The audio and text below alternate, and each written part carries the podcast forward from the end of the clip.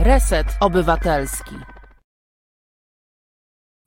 Reset Obywatelski, e, jak Państwo dobrze słyszeli, dobra pora. Ja nazywam się Radio Koncao, czyli Tomek Konca i mam nadzieję, że dzisiaj zostaniecie Państwo z nami no, przez dwie godziny trwania naszego programu. Dobra pora to program, w którym rozmawiamy o dobrych inicjatywach, dobrych miejscach, dobrych ludziach, dobrej muzyce, no i wszystkim tym, gdzie to dobre ma naprawdę sens i znaczenie. No i tak dzisiaj właśnie będzie, bo dzisiaj e, trzy niezwykłe kobiety, trzy panie, trzy gościnie, e, można by powiedzieć. Za chwilę porozmawiamy e, z reżyserką, z pedagogzką, z Justyną Sobczyk, twórczynią Teatru 21 i, przy okazji gdzieś tam pojawi się na pewno Crossing the Line, ten niezwykły festiwal, być może Państwo wiedzą, jeżeli nie, no to mam nadzieję, że Państwo się dowiedzą o tej fantastycznej idei.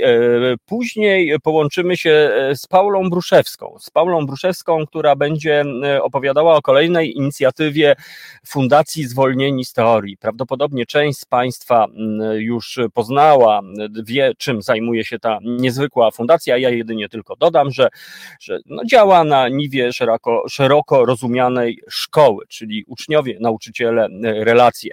E, porozmawiamy o właśnie o, o, o odbudowywaniu, odbudowaniu relacji, no bo bo pandemia, lockdown i nauczanie online tak naprawdę, e, no, oprócz tych zmian oczywistych przyniosło również coś e, takiego jak właśnie zakłócenie tych relacji. No i cóż, no, to nie jest wcale taka prosta sprawa, jak się okazuje, żeby wszystko od razu zaczęło działać. No i e, na koniec naszego spotkania dzisiejszego w dobrej porze porozmawiamy z Dorotą Kuncel o żywej bibliotece. Proszę Państwa, idea żywej e, biblioteki mm, no to jest coś naprawdę niezwykłego. Myślę, że coś, co mm, nie, nie, nie pozostawia nikogo obojętnym. Tak samo zresztą jak e, spektakle Teatru 21 i tego, czym zajmuje się nasza pierwsza gościni, pani Justyna Sobczyk, którą komisyjnie bardzo serdecznie witam. Dzień dobry. Dzień dobry. Bardzo dziękuję e, przede wszystkim za przyjęcie e, zaproszenia. No i gratuluję, gratuluję e, no, no, spektaklu, który miałem okazję, przyznam się, obejrzeć w zeszłym tygodniu podczas właśnie festiwalu Crossing the Line. Rewolucja, której nie było. Przyznam się, że bardzo, bardzo wstrząsnął mnie ten, ten spektakl i, i w ogóle tak cały czas gdzieś tam we mnie żyje to, co tam się wydarzyło. Oczywiście spektakl inspirowany inspirowany prawdziwymi wydarzeniami, czyli, czyli no można powiedzieć okupacją Sejmu przez rodziców osób niepełnosprawnych. No ale to zanim do tego dojdziemy, Pani Justyno, proszę powiedzieć, jaka jest rola teatru w dzisiejszych czasach? Czy to jest rozrywka, czy jednak misyjność? No bo ja obserwuję taką kabate, kabaretyzację, że tak powiem, życia, a tu jednak taka historia, więc od tego zacznijmy, jeśli mogę. Mhm. E, dziękuję za to pytanie. No pewnie gdyby pytać Teatr 21, jaka jest jego rola, ale też każdego, nie wiem, twórcy, artysty, to miałby tutaj prawo do swojej odpowiedzi. E, I ten teren jest bardzo różnorodny. Myślę, że e, widzom, którzy są w większych miastach, oczywiście dają możliwość wyboru. My akurat Teatr 21 mapuje się w stolicy, czyli buduje tę ofertę mm, miasta, w którym znajduje się najwięcej teatrów i widz ma tutaj najwięcej możliwości wyboru. No ale dla Teatru 21 na pewno jest to jakaś przestrzeń zabierania głosu, oddawania głosu osobom z niepełnosprawnościami, jakiegoś krytycznego przyglądania się tej rzeczywistości, którą sami współtworzymy. Y, I też bardzo myślę, że wierząc w to, że cały czas mamy mimo wszystko na nią wpływ i możemy ją wspólnie jednak widzieć, ale też dekonstruować i konstruować na nowo, to w tym polu po prostu myślę, że Teatr 21 może dawać dużo inspiracji do tego, żeby zobaczyć, że świat w przestrzeni sceny czy spektaklu może być też różnie zaplanowany, może oddawać głos aktorom, których nie wiem, osobom, których nie widzimy na ulicy, prawda? Y, I daje tę możliwość zobaczenia i wysłuchania tego, co mają do powiedzenia. No właśnie, y, też dodajmy, że Teatr 21 to jest y, szczególna historia, to jest szczególna y, grupa, szczególny teatr działający od 15 lat, którego aktorami są głównie osoby z zespołem Downa i autyzmem. No, działacie od 15 lat, no to jest naprawdę ogromne wyzwanie.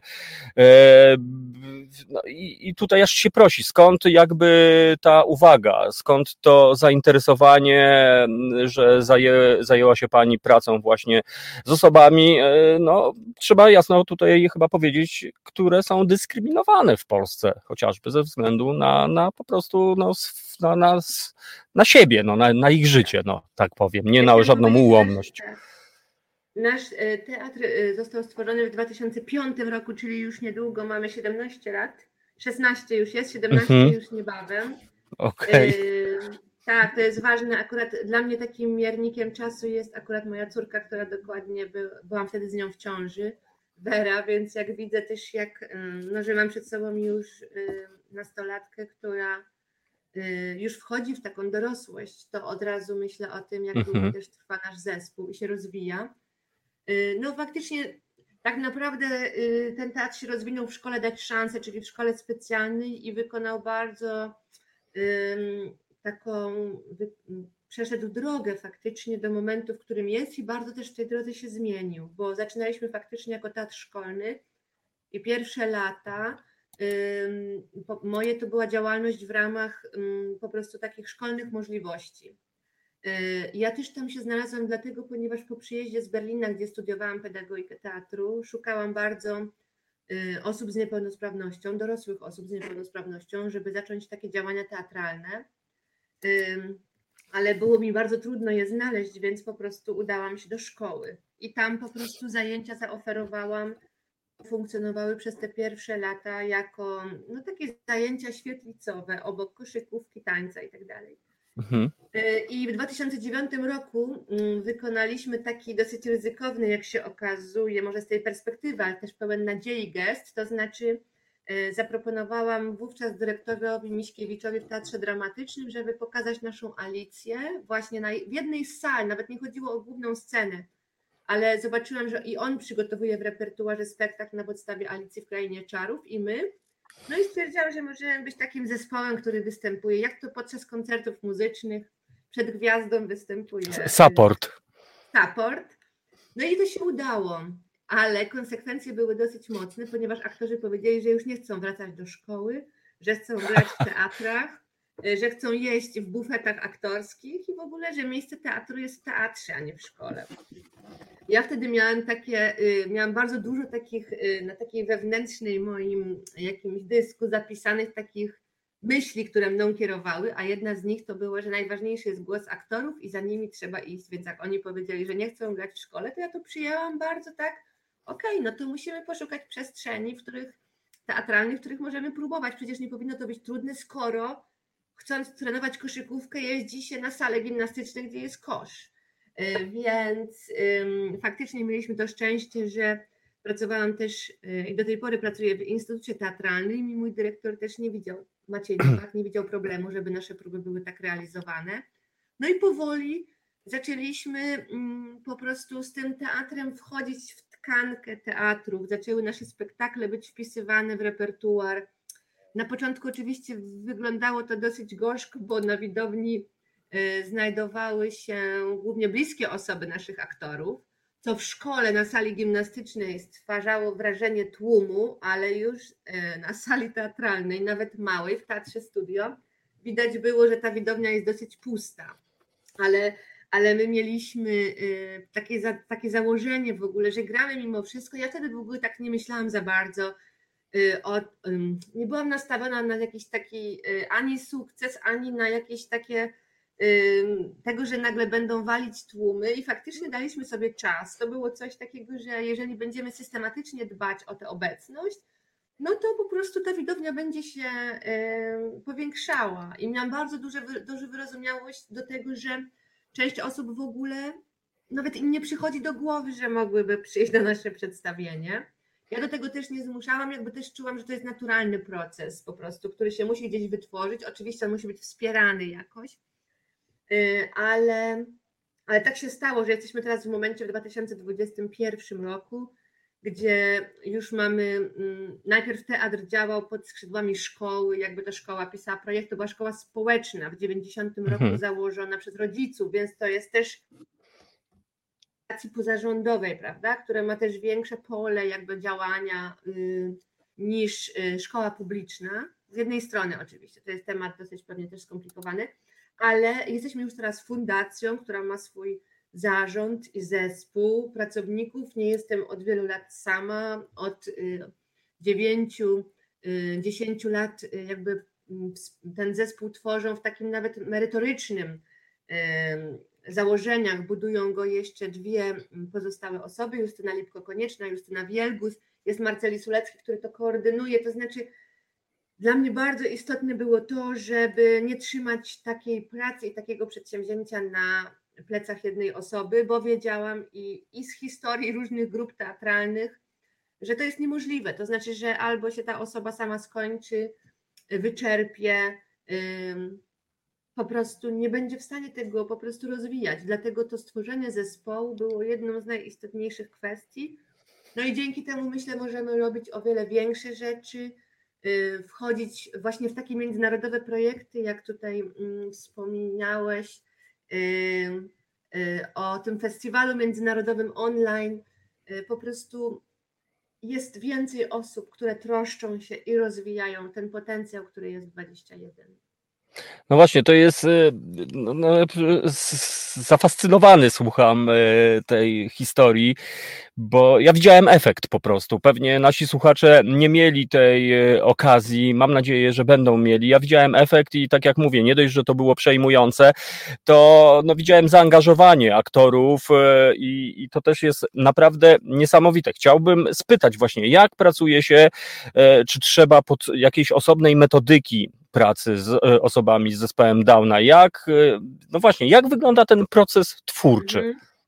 No bo ma, e, jest, e, masz doświadczenie, prawda, tutaj jako pedagogzka i, i tak dalej, i tak dalej, e, z pracą z aktorami, takimi zawodowymi, prawda, że tak Tak, tak, powiem. No tak. tutaj z drugiej strony, no właśnie, no, Augusto Boal, on mówił, że na przykład każdy jest aktorem po prostu. Tak, znaczy ta metodyka się różni od tej, Mhm. która jest nauczana w szkołach teatralnych, do których, to trzeba powiedzieć, dostępu osoby z niepełnosprawnością nie mają. Odpadają już, myślę, Na poziomie starcie. pomysłu Mhm. i idei. Już sobie ludzie odmawiają y, y, o takiej możliwości w ogóle wzięcia udziału w egzaminach, chociaż y, dostajemy już informację, że to młode pokolenie ludzi z niepełnosprawnością fizyczną zaczyna się pojawiać w różnych miejscach, w szkołach artystycznych i staje w szeregu y, z innymi kandydatami, co uważamy za wspaniałą oznakę zmian i bardzo temu kibicujemy. I też naszą rolę trochę widzimy jako taką przejściową w takim y, przejściową, czyli że naszą grupę prowadzą osoby y, pełnosprawne. Tak? Mhm. To, co się dzieje za granicą Wielkiej Brytanii, w Stanach, jakby widać, że można tak rozwijać społeczeństwo, ale też w taki sposób być i wspierać osoby z niepełnosprawnością, żeby to one same w pewnym momencie stały się liderami zmiany.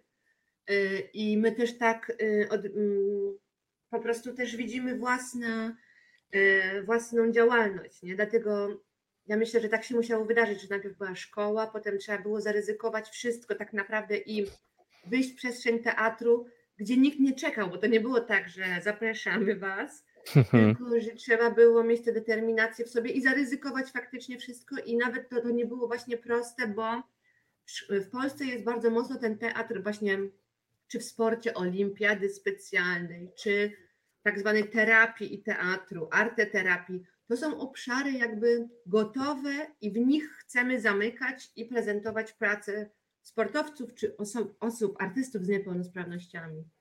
No i e, z pewnością dla mnie było takie bardzo otwierające jakieś doświadczenia moje jeszcze jak byłam studentką i przepraszam, na takim festiwalu w Łodzi, który teraz świętował swoje 25-lecie, Terapia i Teatr właśnie się nazywał. Tam po raz pierwszy Agnieszka Piasecka, która była odpowiedzialna za mm, przyjmowanie tych zespołów, ja zobaczyłam zespoły zagraniczne z Belgii z Holandii i z Niemiec. No i byłam po prostu jakoś niezwykle poruszona y, tym, Y, tematyką spektakli dowiedziałam się, że to są grupy, które działają na takich profesjonalnych zasadach, to znaczy, że aktorzy długo pracują nad spektaklem, że w tych spektaklach faktycznie mm, podejmowane są tematy dla nich ważne, y, co wówczas w latach 90. w Polsce było wielką, ogromną y, różnicą w stosunku do tego, co się działo u nas. Głównie w Polsce to była praca, która gdzieś się rodziła w ośrodkach takich fundacjach często mm, prowadzonych przykościelnych, bo jakby u nas tą motywacją pierwszą była często ten miłosierny gest pomocy. I to, co Ta, myślę, że mnie taka litość trochę. Tak, tak. Y, I to, to, co mnie przyciągnęło, jakby też i co spowodowało, że ja wyjechałam za granicę, jakby żeby studiować, to było to, że czułam, że y, można za, zacząć w innym miejscu. To znaczy faktycznie, że można, y, y, że można pracować teatralnie, że może być ta, nawet to nie jest kwestia poprzeczki, tylko że właśnie początek dla takiej pracy i dla takiego spotkania może znajdować się w zupełnie innym miejscu. Y, I tam faktycznie ta historia rozwinęła się od innego punktu, ponieważ tam zaczęli, żebyśmy w Niemczech, artyści, którym urodziły się dzieci z zespołem Downa, którzy w jakiś sposób, jedna na przykład dyrektorka Gizela Hylne, która od kilkudziesięciu lat prowadzi teatr Ambacamba, była po prostu jedną z dobrze zapowiadających się aktorek które urodziło dziecko ze zespołem Downa, tym samym jej kariera jakby się skończyła, taka jest prawda, ale zaczęła po prostu działać razem z synem, razem z innymi znajomymi, którym również się gdzieś tam e, urodziły właśnie dzieci z niepełnosprawnością, zaczęły zbierać jakby mm, i gromadzić e, te porozsiewane po całym Berlinie osoby i wytwarzać po prostu język teatru. E, I to było niesamowite, że to były osoby, które kompletnie nic z terapią nie miały związane, chciały robić teatr, ponieważ same miały potrzeby teatru, uwielbiały teatr. I dlatego tamten, ta dróżka była troszeczkę inna. Y, I oczywiście te metody pracy, wracając do tego pytania, są inne, ponieważ mm, w naszym teatrze faktycznie ten aktor z jego fizycznością, możliwościami, z tym, co ma do powiedzenia, jest bardzo ważny. Najczęściej w teatrach instytucjonalnych aktor jest przygotowywany też w procesie kształcenia, do no, bycia takim mm, narzędziem w ręku reżysera, prawda? Najczęściej reżyser przychodzi z pewną koncepcją, często role są rozdawane przez takie predyspozycje fizyczne i ty masz to jak najlepiej odegrać. U nas scenariusz wytwarza się w trakcie pracy y, i faktycznie bardzo bierzemy pod uwagę to, kim są nasi aktorzy, co wnoszą, co lubią, jakie mają dodatkowe rzeczy, które ich uruchamiają y, i po prostu z tym pracujemy, więc kończymy scenariuszem, nie zaczynamy nim, bo zaczynamy zawsze od czegoś, co jest interes, sprawdzamy, co w ogóle jest interesującym czymś na wejściu dla nas wszystkich. Mhm. To przypomina to też. tak dodam, że to nie jest metoda tylko dotycząca pracy z osobami z zespołem Downa. Jest to, są takie, jest bardzo wielu artystów, którzy chętnie pracują nie tylko z zawodowymi aktorami, ale y, z tak zwanym teatrem, który bazuje w ogóle na wprowadzaniu tak zwanej reprezentacji, czyli czy to będą dzieciaki, czy to będą starsze osoby, czy to będą osoby, które przeszły, nie wiem, kobiety, które straciły pierś, miały raka, ale chcą coś wnieść, czy to będzie grupa, tak jak myśmy, ja też przygotowywałam spektakl z nauczycielkami, y, czyli y, jest zupełnie inny powód tego spotkania. I wtedy też reżyser pracuje w taki sposób, żeby tak naprawdę uchronić to, tę indywidualność tych osób, ale też zachować gdzieś te reprezentacje, no bo często to, co Pan powiedział, to są grupy w jakiś sposób dyskryminowane, czy też niewidzialne, więc potrzeba jest tak naprawdę to wynieść, dać temu miejsce, prawda, i spowodować, że widz nagle to zobaczy, coś, czego nie ma możliwości często zobaczenia, prawda? Mhm. No ja tak sobie słucham, y, to, to, no to przypomina właśnie takie zasady teatru zaangażowanego, teatru forum, który porusza właśnie no to, co y, bliskie nam i, i tak znowu tutaj y, powiem, że to właśnie nie, nie zawsze trzeba być takim zawodowym aktorem, żeby jakby no, się tym zajmować. Natomiast tutaj też jest ważne, bo to wybrzmiało, jest terapia, ale też jest teatr. Natomiast ja mam wrażenie, że w waszym przypadku, przynajmniej widziałem tylko jedno przedstawienie, tak jak mówię, rewolucja, której nie było.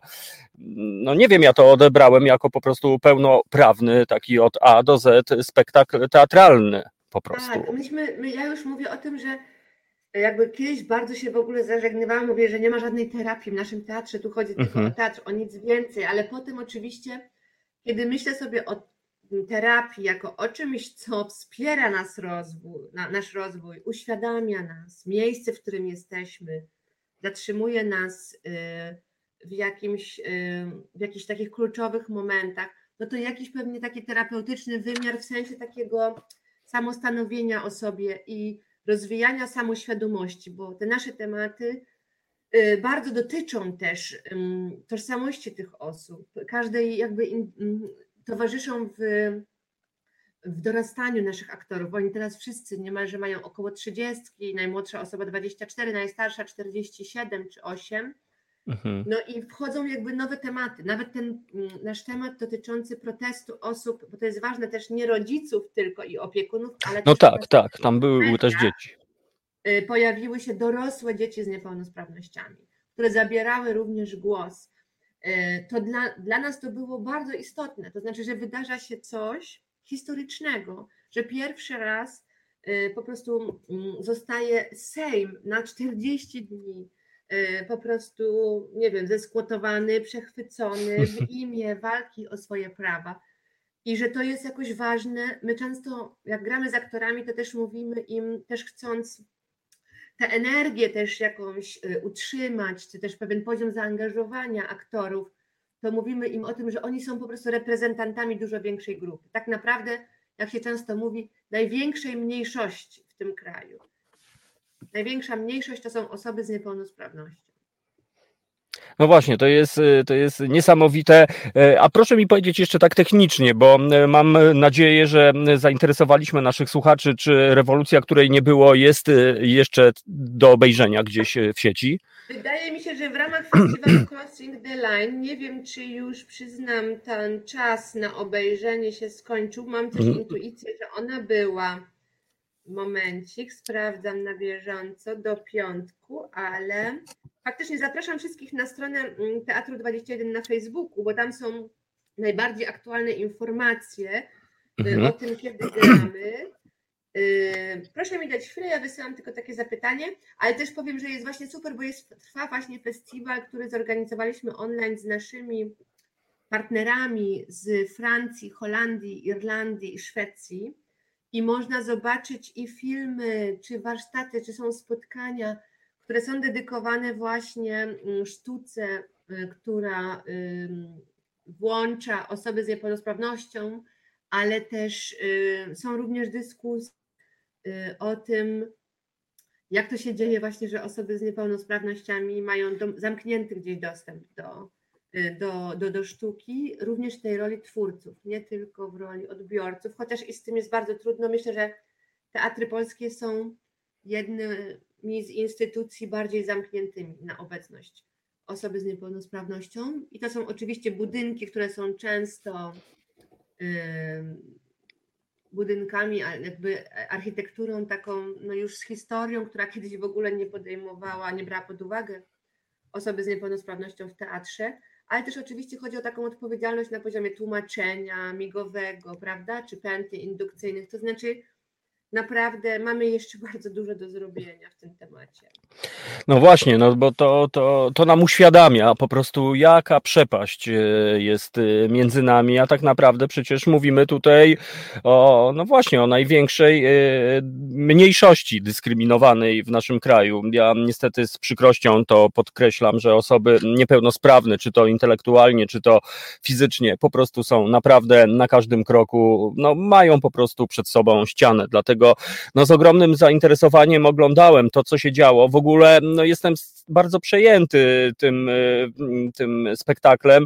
I tak sobie pomyślałem, że, że on powinien, nie wiem, no, trafić jakoś do mainstreamu, tak, żeby, żeby, nie wiem, może jacyś politycy, może osoby, mm, y, od których coś zależy w tym kraju, y, żeby, żeby to obejrzały, no bo to jest naprawdę przejmujące, przejmujący głos ludzi z zespołem Downa, którzy, no właśnie, ten zespół Downa w pewnym momencie, on gdzieś tam w ogóle w tle, on on wiadomo, no bo to są rzeczy fizyczne, które no te, też tutaj jest trochę takie tabu, bo my nie wiemy jak rozmawiać i żeby tutaj kogoś nie urazić, żeby, żeby to nie była jakaś idiotyczna litość, tylko żeby to było po prostu zrozumienie, że naprzeciwko nas siedzi człowiek po prostu, człowiek. Tak. I, i to jest właśnie y, ujmujące w ogóle w tym y, wszystkim. A jak y, technicznie wygląda taka praca aktorów tych pełnosprawnych, tych, których widzieliśmy? Tam widziałem e, dwie panie e, i, i pana aktora, który tam naprawdę robił, czad, czadował na scenie, naprawdę no, wielki szacunek za, za tę kreację. E, Martyna Peszko i Beata Bandurska by, są to, byli wtedy, wówczas aktorzy Mhm. takiej instytucji Biennale Warszawa, wcześniej aktorzy Teatru Polskiego w Bydgoszczy. No i faktycznie to jest też taka zasada już od iluś lat, że zapraszamy do realizacji naszych przedstawień też aktorów z teatrów dramatycznych, tworząc trochę takie sojusze, kooprodukcje, to znaczy sami wiemy, nie mamy sali teatralnej, wiemy, że instytucja ją ma, E, nie jesteśmy mm, tutaj, można powiedzieć, my też wnosimy zasób taki finansowy, ponieważ też od paru lat jesteśmy tak zwaną społeczną instytucją kultury, czyli wraz z miastem, ym, Warszawą, tworzymy właśnie nową, nowy typ instytucji kultury i to jest projekt trzyletni, w ramach którego też my, proponując kooprodukcję teatrom, również e, wnosimy e, finansowy tutaj jakiś wkład. No i to jest w ogóle gdzieś takie nasze założenie, żeby pracować jakby, żeby budować jakby te sojusze właśnie dla zbudowania takiego dobra publicznego, ja to nazywam, czyli przedstawienia, bo samodzielnie jest bardzo trudno też to i potem eksploatować. Jest to bardzo drogie, drogie przedsięwzięcie, szczególnie przy rewolucji, gdzie był duży zespół aktorski plus jeszcze muzycy na żywo, to był zespół Popusa.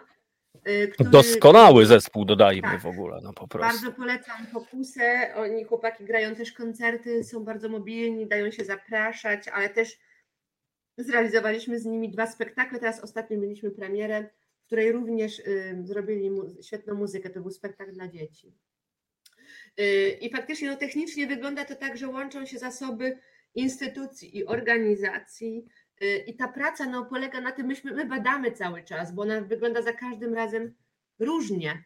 Y, bo zapraszamy aktorów, no i oczywiście są mm, takie różnice dla nich w pracy, że zazwyczaj aktorzy zawodowi zaczynają od tak zwanych prób stolikowych, gdzie analizują tekst Mhm. intelektualnie jakby mierzą się z tematem. U nas ten czas przy stoliku jest bardzo krótki i bardziej jest związany z tym, że sobie pijemy kawę i podjadajemy. Dokładnie, aktorzy czas herbatkowy po prostu. tak. Y, I bardzo szybko wchodzimy w działanie. I to jest na pewno pierwszy szok. No i po prostu potem trzeba być bardzo uważnym na to, bo w przypadku naszej pracy tutaj potrzeba było dodatkowych takich rozmów, bo y, nasi aktorzy właśnie z 21 niechętnie długo gadają po prostu y, właśnie w taki abstrakcyjny sposób, chociaż są oczywiście podejmowane tematy na bieżąco, jakby sprawdzamy, czym to dla nich jest, jakby co oni myślą, czy oglądamy razem zdjęcia. Tutaj jest ważne, że przy rewolucji myśmy otrzymali też od protestujących w Sejmie takie archiwum, które składało się z tych plakatów, które Mhm. właśnie mógł Pan zobaczyć w spektaklu, ale również było pudło z pocztówkami, które przychodziły od takich no, ludzi ze społeczeństwa, którzy wspierali y, po prostu to, co się dzieje, ale też były różnego typu flagi, maskotki, chciałam zaznaczyć, to było też dobro jakieś, którego było bardzo wiele. To, było, to też bardzo dużo mówi, ponieważ ludzie w tym geście współpracy, czy tam y, trzymania kciuków za tę całą sytuację, wysyłali maskotki dorosłym ludziom z niepełnosprawnością. Ich było tyle, że mm, widzieliśmy takie obrazy, jak pan y, na taczkach się wnosiło y, te maskotki i to, co myśmy zrobili, to przetworzyliśmy je w kostium jednego z bohaterów. E, To nazwaliśmy sobie tę postać Wieczne Dziecko. E, I to jest postać, e, no to jest taki obraz, który scena jest głównie zbudowana na takim utworze muzycznym i promowaniu Piotra Sakowskiego, naszego aktora, ze słowem mamo, mamuleńko, mamo. Znaczy, i obraz dorosłego mężczyzny ubranego właśnie w ten kostium pluszakowy jest jakimś bardzo mocnym obrazem i który oczywiście my poddajemy widowni właśnie po to, żeby zapytać, czy naprawdę czujemy, że etyczne jest utrzymywanie dorosłych osób z niepełnosprawnościami w tej figurze dziecka, odmawiając im prawa do pracy, do samostanowienia o sobie, do wchodzenia w związki i relacje, małżeństwa, y, życia takiego seksualnego, że to jest po prostu naprawdę taką przemocą w białych rękawiczkach realizowaną, bo my jakby w tym geście pomagania bardzo ich utrzymujemy właśnie mm, w takiej pozycji, który, od której oczekujemy właśnie wnętrzności, wnętrzności, wdzięczności, ale też takiego y, podporządkowania się i przyjęcia jakby tego, tej propozycji właśnie jako jedynej. No tak, Mamy to jest. bardzo dużą niezgodę na to w teatrze. Y, I bardzo staramy się to zmieniać y, właśnie poprzez stworzenie spektakli, które odwracają trochę te role. Mhm. No to jest w ogóle tak naprawdę to jest y, dyskusja społeczna w tym momencie się już y, robi i to taka naprawdę solidna dyskusja społeczna, bo to jest naprawdę bardzo ważne, że rzeczywiście ale wydaje mi się, że to też wynika z niezrozumienia po prostu tematu albo z braku wiedzy, że ludzie bardzo często chcą dobrze, prawda, stworzyć ten y, po prostu ten klosz taki okej, okay, okej, okay, ale rzeczywiście zapominamy o tych elementarnych potrzebach, bo właściwie mówimy tutaj o wszystkich aspektach życia tak naprawdę y, i okazuje się, że można, bo ja tutaj trochę przeskoczę na popularny taki down the road Przemka Kosakowskiego, prawda, w TVN-ie program, który ogląda się no, zafascynowanym, że tak powiem, kiedy widzimy, że ludzie z zespołem Downa po prostu normalnie przeżywają życie. No, mają właściwie to samo. Jest tam jakaś delikatna oczywiście opieka. Nie wiem na ile ona e, musi być, ale, ale no to, to też jest jakiś głos w dyskusji. Dlatego teatr wydaje mi się, że no też jest e, tutaj, e, no do tej pory on był zarezerwowany rzeczywiście dla, dla zawodowych aktorów, a tutaj tak, no, no rewolucja. Tak, mhm. jak wiele innych przestrzeni i my też widzimy swoją rolę. Y, ten projekt Crossing the Line pokazuje, że naprawdę niemalże w każdym kraju takie zespoły są.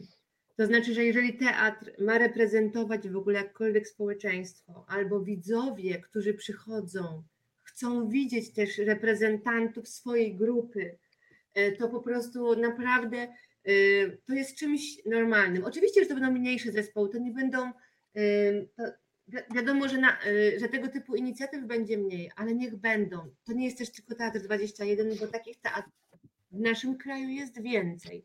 Być może nie, nie, nie, nie rozwijających się w takim pędzie, bo pewnie Warszawa też daje jakby inne możliwości, prawda? Ale są takie zespoły. Ale też myślę sobie o tym, że my myślimy sobie o pewnej organizacji, która na, znaczy jest w większej sprawie. To znaczy, że to, że zajmujemy się teatrem, i to pole nas totalnie interesuje i badamy, y, jak teatr się zmienia, jeżeli wchodzi do niego aktor z niepełnosprawnością, a nie odwrotnie. Co teatr może zrobić z aktorem z niepełnosprawnością? To od początku w naszej pracy było tak naprawdę mniej mnie interesowało, bo to, że teatr może naprawdę sobie podporządkować człowieka, zmusić go do wyraźnego mówienia, jakby zabierając mu też pewną taką indywidualność i takie coś, co my odbieramy trochę jako rzeczy, które nas często, no nie wiem, są naszymi kompleksami, prawda? I szkoła mhm. polega teraz na tym, żeby to jakoś zniwelować. Y, to um, uważamy też, że znajdujemy się i pracujemy w jakimś systemie. Jeżeli my mamy tylko pokazać ten problem, oczywiście wchodzimy do szkół z jakimiś działaniami edukacyjnymi, ale sprawę, za sprawę jesteśmy odpowiedzialni w wielu miejscach. To znaczy y, od oczywiście takich politycznych, jakichś rozwiązań, które tak naprawdę u nas funkcjonują i dalej się utrzymują pewne instytucje, które zostały wymyślone w innym systemie. I my bardzo chronimy, żeby tego nie zmienić. Ale też w szkołach, w takich ulicznych sytuacjach, w sklepy. To znaczy, naprawdę my tę rzeczywistość możemy sobie zupełnie delikatnie, lekko, na luzie po prostu wprowadzać te osoby, bo to tak naprawdę jest głównie nasza otwartość. Nie? To się może zaczynać w wielu miejscach, nawet jeżeli systemowo jest jakiś opór i trud, to my możemy sobie to już naprawdę e, mieć wpływ na tę rzeczywistość. No to jest naprawdę no, budujące i ogromny szacunek za, za, za tę pracę, bo to trzeba też tak e, powiedzieć. Natomiast e, wiem, że e, proszę powiedzieć o Centrum Sztuki Włączającej. Mhm. To jest projekt, który TAT 21 stworzył po to, właśnie mm, wygrywając też jako jedna z organizacji pozarządowych konkurs w mieście stołecznym Warszawa na właśnie taką organizację, która będzie poszerzała pole właśnie tej sztuki inkluzywnej, która przedstawia trochę zarówno w takim badawczym, ale też edukacyjnym czy artystycznym aspekcie w ogóle otwiera, rozszczelnia trochę w ogóle obszar sztuki, ale też właśnie jakichś relacji, o, wprowadzając osoby z niepełnosprawnością. I tutaj jest może ważne, y, ta ważna zmiana, którą my wprowadzamy, no to jest to, że dla nas do, dotychczasowo jakby byliśmy przyzwyczajeni do tego takiego właśnie pomagania, że ta litość to i miłosierdzie nami kierowało. To, co my teraz próbujemy robić, to to, że tak naprawdę niepełnosprawność jakby funkcjonuje i jest obok nas i tak naprawdę pracujemy tylko na tym aspekcie mm, strategii wymagających czy wykluczających i my czujemy, że nikt nie, ma, nie musi się w ogóle usprawiedliwiać ze swojej niepełnosprawności. Ona była zawsze i te osoby w żaden sposób y, w żaden sposób nie muszą być jakby y, y, unormalniane, prawda, żeby być wśród nas, tylko że to my naprawdę mamy możliwości, będąc w instytucjach, w różnych miejscach, y, w taki sposób, ta kreatywność jest po naszej stronie, nie? żeby po prostu, żeby być razem. I myślę, że to właśnie nasze przedstawienia, czy też książki, które publikujemy, spotkania, próbują trochę nam zmienić perspektywę. Zapytać się, nie wiem, z okazji Dnia Ojca pytamy się o ojców, którzy mają po prostu dzieci z niepełnosprawnością, o te relacje, co to zmieniło. To znaczy, że chodzi tak naprawdę o to, żeby zarówno w takim publicznym dyskursie artystycznym, ale też właśnie podałam takie właśnie święta, gdzie sami rodzice też dzielą się pewnym doświadczeniem, czy młodzi rodzice, którzy nagle y, znajdują się nagle w takiej grupie, o której nigdy nie myśleli, że będą, prawda? Powiedzieli jeszcze, że jak był protest, nie wiedzieli, że po prostu dołączą za chwilę mm, do tej do tej grupy, a okazało się, że to są ludzie dwudziestoparoletni, którym urodziło się dziecko właśnie z zespołem Downa i chcesz nagle inaczej żyć też z tym. Nie chcesz tego widzieć jako problemu, nie chcesz odbierać sobie też prawa do realizacji. Oczekujesz też tego, że kraj czy społeczeństwo po prostu uwzględni ciebie razem, prawda? I da tobie możliwość rozwoju, życia, wsparcia, Y, a potem pozwoli też jakkolwiek być może w, w takiej wspieranej oddzieleniu, bo my nie mówimy mhm. o tym, że to powinny być samodzielne zupełnie osoby, ale że my możemy ten support dawać w różny sposób, prawda? O to chodzi tylko. No tak, żeby, żeby było normalnie po prostu, no trzeba, trzeba tak to użyć. Natomiast no trzeba, a skąd tyle empatii e, w tobie, w pani Justyno? Pani Jesteśmy Justyno. trochę na ty, przepraszam. Ja no jesteśmy pół na ty, pół na ten, to może komisyjnie Justyno, skąd w tobie tak. tyle empatii po prostu, bo, bo to aż, wiesz, aż, aż jak słońce emanuje.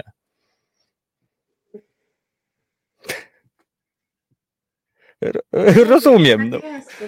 Po prostu e, takie życie. No dobrze, to jest naprawdę fascynujące, budujące i ujmujące. Natomiast no, tytuł spektaklu Rewolucja, której nie było, no też jest trochę taki, też e, stanowi komentarz niestety do tego wszystkiego, co się dzieje, bo tak naprawdę po tych wszystkich wydarzeniach już w kontekście jakby społecznym to się niewiele zmieniło niestety. Po prostu e, status społeczny, wsparcie ze strony państwa dla opiekunów e, dzieci niepełnosprawnych, ludzi niepełnosprawnych, dorosłych. No tutaj kompletnie to nie jest modny i nośny temat. No ale mam nadzieję, że dzięki właśnie takim historiom, dzięki takim inicjatywom, e, przyznam się, że, że dwa tygodnie temu w Grójcu widziałem też niezwykłą sesję fotograficzną, gdzie dzieci ze, z zespołu szkół specjalnych, dzieci z zespołem Downa były po prostu ustylizowane na dżentelmenów retro z dwudziestolecia międzywojennego później przechadzali się podczas pikniku retro, no i powiem, że no ja widziałem błysk wokół y, Olafa, jednego z podopiecznych y, właśnie tej szkoły, no i no nie wiem na ile to determinuje zachowanie, ale, ale no to też widać było, że on czuje się odpowiedzialny, że wziął na siebie jakąś rolę, że nie tam założył cylinder, tylko że no też grał, też grał i to jest po prostu no coś w ogóle pięknego. A jak, jak jakie emocje są e, pracując? Czy, czy, czy, czy jest u ciebie taki moment, że łezka się wokół kręci, czy jednak już przećwiczyłaś te wszystkie e, wzruszenia, których pewnie nie brakuje ja podczas realizacji? Znaczy, dla mnie to jest po prostu pole pracy i jesteśmy już też przyznam, y, my świętujemy swoje urodziny, jakby jest Mhm. między nami taki bardzo partnerski, mm, partnerska jest ta współpraca. Znaczy staramy się, żeby tak było, bo oczywiście pułapek jest wiele, różnych sytuacji, kiedy chcemy coś szybciej, prawda, rozwiązać, dojść do czegoś, to po prostu ym, czasami właśnie to przyzwolenie na to, że ktoś potrzebuje więcej czasu po prostu, nie? albo ma inny pomysł na to Mhm. jest niezłym sprawdzianem dla nas, ale no praktycznie dla widzów to jest niezłe pole też do obserwacji naszych reakcji, bo te przedstawienia, w których biorą udział osoby z niepełnosprawnością, naprawdę bardzo mówią o nas. Tak naprawdę cała robota, my uważamy, że dokonuje się y, na widowni. Y, Że jak ktoś nam mówi, no ale to jest tylko tam, przypuśćmy, 17 osób z niepełnosprawnością, a na świecie jest tyle osób. My mówimy, ale nie tutaj się odbywa robota. W żadnym teatrze nie liczy się zespołu aktorskiego, prawda? Wszystko się odbywa po drugiej stronie i widzimy, że niektórzy płaczą, niektórzy innym zabraniają śmiechu, niektórzy się śmieją, niektórzy. No to są. y, Nam się też wydaje, my też to lubimy, bo ta widownia jest bardzo różnorodna i ludzie też po prostu, no tylko w takiej sytuacji, że jesteśmy razem i ktoś mi powie, dlaczego się pani śmieje, a ktoś mówi, bo po prostu to jest śmieszne, może też pani się śmiać puśćmy jakby, ale są też takie osoby, które mieliśmy takie doświadczenie z pierwszego rzędu. Pani powiedziała, tak się cieszę, że tu jestem, ale to jest największa ilość osób z niepełnosprawnością, którą widziałam w życiu. Muszę się przesiąść dalej. I ta osoba się przesiadła, ale bo to tak jest, no w jakim momencie ludzie widzieli, przypuśćmy 14 osób w jednym spektaklu, tutaj w Statku Miłości, Mhm. stało mm, naprzeciwko po prostu widzów. Tutaj widzę, że są jakieś pytania o to, czy y, możemy coś puścić. To ja tylko zachęcam do tego, że nasze materiały różne są też dostępne na YouTubie. Jak wpiszecie Państwo Teatr 21, to po prostu mm, zapraszam do oglądania w wolnej Mhm. A na sam koniec, bo niestety nasz czas y, powolutku, powolutku się kończy, właściwie już niestety przeleciał jak kometa e, Marleya. A e, Justyna, czy wy macie szansę na to, że będziecie mieli siedzibę? No jednak teatr powinien mieć swoje Tak. takie stałe miejsce. No, Tak. My ja, jesteśmy teraz w trakcie, tak, jako Centrum Sztuki Włączającej dostaliśmy przestrzeń na realizację takich projektów bardziej, myślę, spotkaniowo, warsztatowo, edukacyjnych, plus ewentualnie y, takich mniejszych form. Teraz akurat jesteśmy w, prak- w trakcie pracy nad stand-upem z paraolimpijką Karoliną Hammer.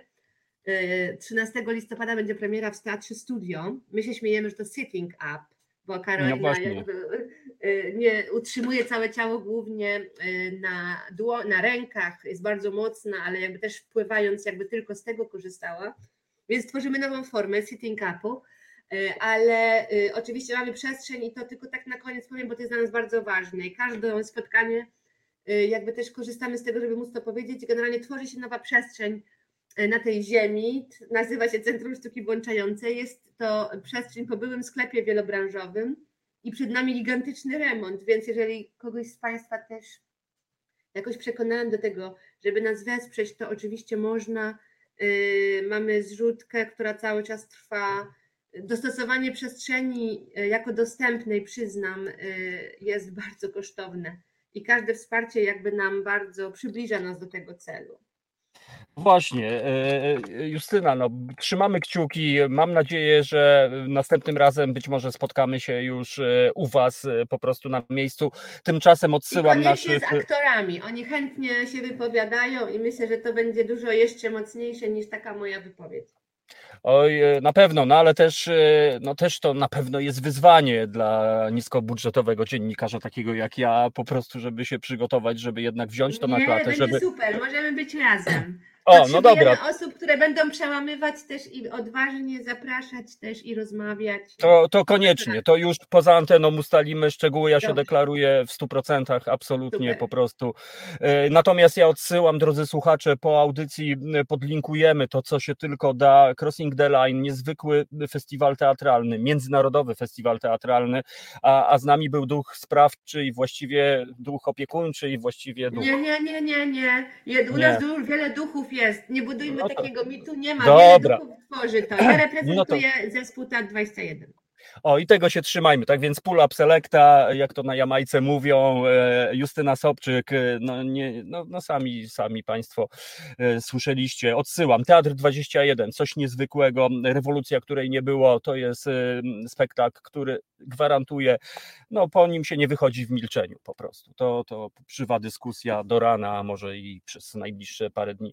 Bardzo Ci dziękuję za Dziękuję udział w bardzo za audycji. Trzymamy kciuki, pozdrowienia dla y, y, trupy waszej, to tak można powiedzieć, trupy czy, czy zespołu bardziej? Można. Chociaż No dobra, to- średnio pewnie, ale tak. No zespołu, ja wiem. Dobra, no to dla zespołu Teatru 21 wszystkiego dobrego. Robsonak nas słu- słuchacz napisał fantastyczna gościni. No to ja tylko tyle po prostu. E, No dobrze, dziękuję Justyno, do zobaczenia i, i jesteśmy w kontakcie, Tak w- żeby, Do żeby tam te, do widzenia. E, No drodzy słuchacze, dobra pora, e, niesamowita rozmowa, znaczy niesamowita gościni, bo rozmowa to tutaj w dwie strony, natomiast naprawdę namawiam, jeżeli dacie radę, szczekujcie, bo wiem, że jesteście ludźmi ogromnej wrażliwości i, i ten spektakl, który rzeczywiście na początku można jakoś trochę trzeba się oswoić, bo rzeczywiście, tak jak Justyna mówiła, kilkanaście osób z zespołem Downa na scenie, ale w pewnym momencie zapominamy o tym, bo temat, tematyka, ekspresja przede wszystkim aktorów e, no jest powalająca. To, to, to naprawdę jak takie ciosy troszeczkę. My jako odbiorcy, my gdzieś tam, ci odbiorcy, którzy reprezentują gdzieś tam społeczeństwo tak naprawdę, czyli nas samych. Coś niesamowitego i ogromny szacunek za tę niesamowitą, niezwykłą pracę. A to jest Reset Obywatelski, dobra pora, za chwilę porozmawiamy, mamy minimalną obsówkę, ale mam nadzieję, że Paula nam wybaczy. E, Poprosimy Asię, która realizuje, bo ja nawet nie wiem, czy ja powiedziałem, że dzisiaj Asia oczywiście realizuje nasz program i jeszcze też miałem powiedzieć, że e, sponsorem programu był Obrus, który się zaprosił na obiad, czy coś takiego, pod szkole się. E, A tymczasem e, poprosimy Asię o e, zagranie nam utworu jazzowego, albo reggae, albo funk, albo po prostu randomowo, tak żebyśmy mogli chwilę odetchnąć i za moment łączymy się z naszą kolejną gościnią, z Paulą Bruszewską. To jest Reset Obywatelski, Dobra Pora i Radio Koncao siedzi tu przed Wami. Hej! Reset Obywatelski działa dzięki Twojemu wsparciu. Znajdź nas na zrzutka.pl. Obrus, który został zaproszony na obrus. Nie na obiad, żartowałem. E, To jest e, nasz producent. E, Każdy z Was może być producentem dobrej pory innych programów w resecie obywatelskim. Wystarczy, że no właśnie odwiedzicie naszą stronę i tam wszystkie informacje. Cały czas trwa zrzutka na rozbudowę naszego studia i ogólnie na rozwój resetu obywatelskiego. To jest dobra pora. Tomek Konca, Radio Konca, właśnie na antenie resetu obywatelskiego. Przed chwilą wybrzmiała Sarafina, piosenka mm, nagrana w Polsce przez, y, przez ludzi pochodzenia afrykańskiego w najmodniejszym chyba stylu, który podbija światowe parkiety, czyli Afrobeats. Naprawdę jestem z tego cholernie dumny, że takie progresywne rzeczy y, grają właśnie u nas. A my y, kontynuujemy, kontynuujemy nasze spotkanie, bo przed nami rozmowa z drugą gościnią, z Paulą Bruszewską z Fundacji Zwolnieni z Teorii. Tak więc komisyjnie chciałbym powitać. Dzień dobry, Paulo. Dzień dobry. O, słyszymy? No właśnie, coś tutaj interferencje. Troszkę nie słyszymy, po prostu. O, czy... Moja sprawka. O, a jednak, no to ładnie nas e, tutaj urządziłaś. Bardzo dziękuję za e, przyjęcie zaproszenia. No, Fundacja Zwolnieni z Teorii, może nie wszyscy z naszych słuchaczy znają e, działalność Waszej fundacji, tak więc może na początek, na początek w trzech zdaniach do siedmiu bym poprosił Cię, jakbyś opowiedziała, czym się zajmujecie. Naszym zdaniem e, szkoła, która e, powstała dawno, dawno temu, e, która uczy wiedzy, teorii w taki odtwórczy sposób, że nauczyciel mówi, a reszta słucha, nie jest przystosowana do dzisiejszych czasów, w których kompetencje liczą się bardziej niż wiedza, którą możemy sobie sprawdzić w Wikipedii.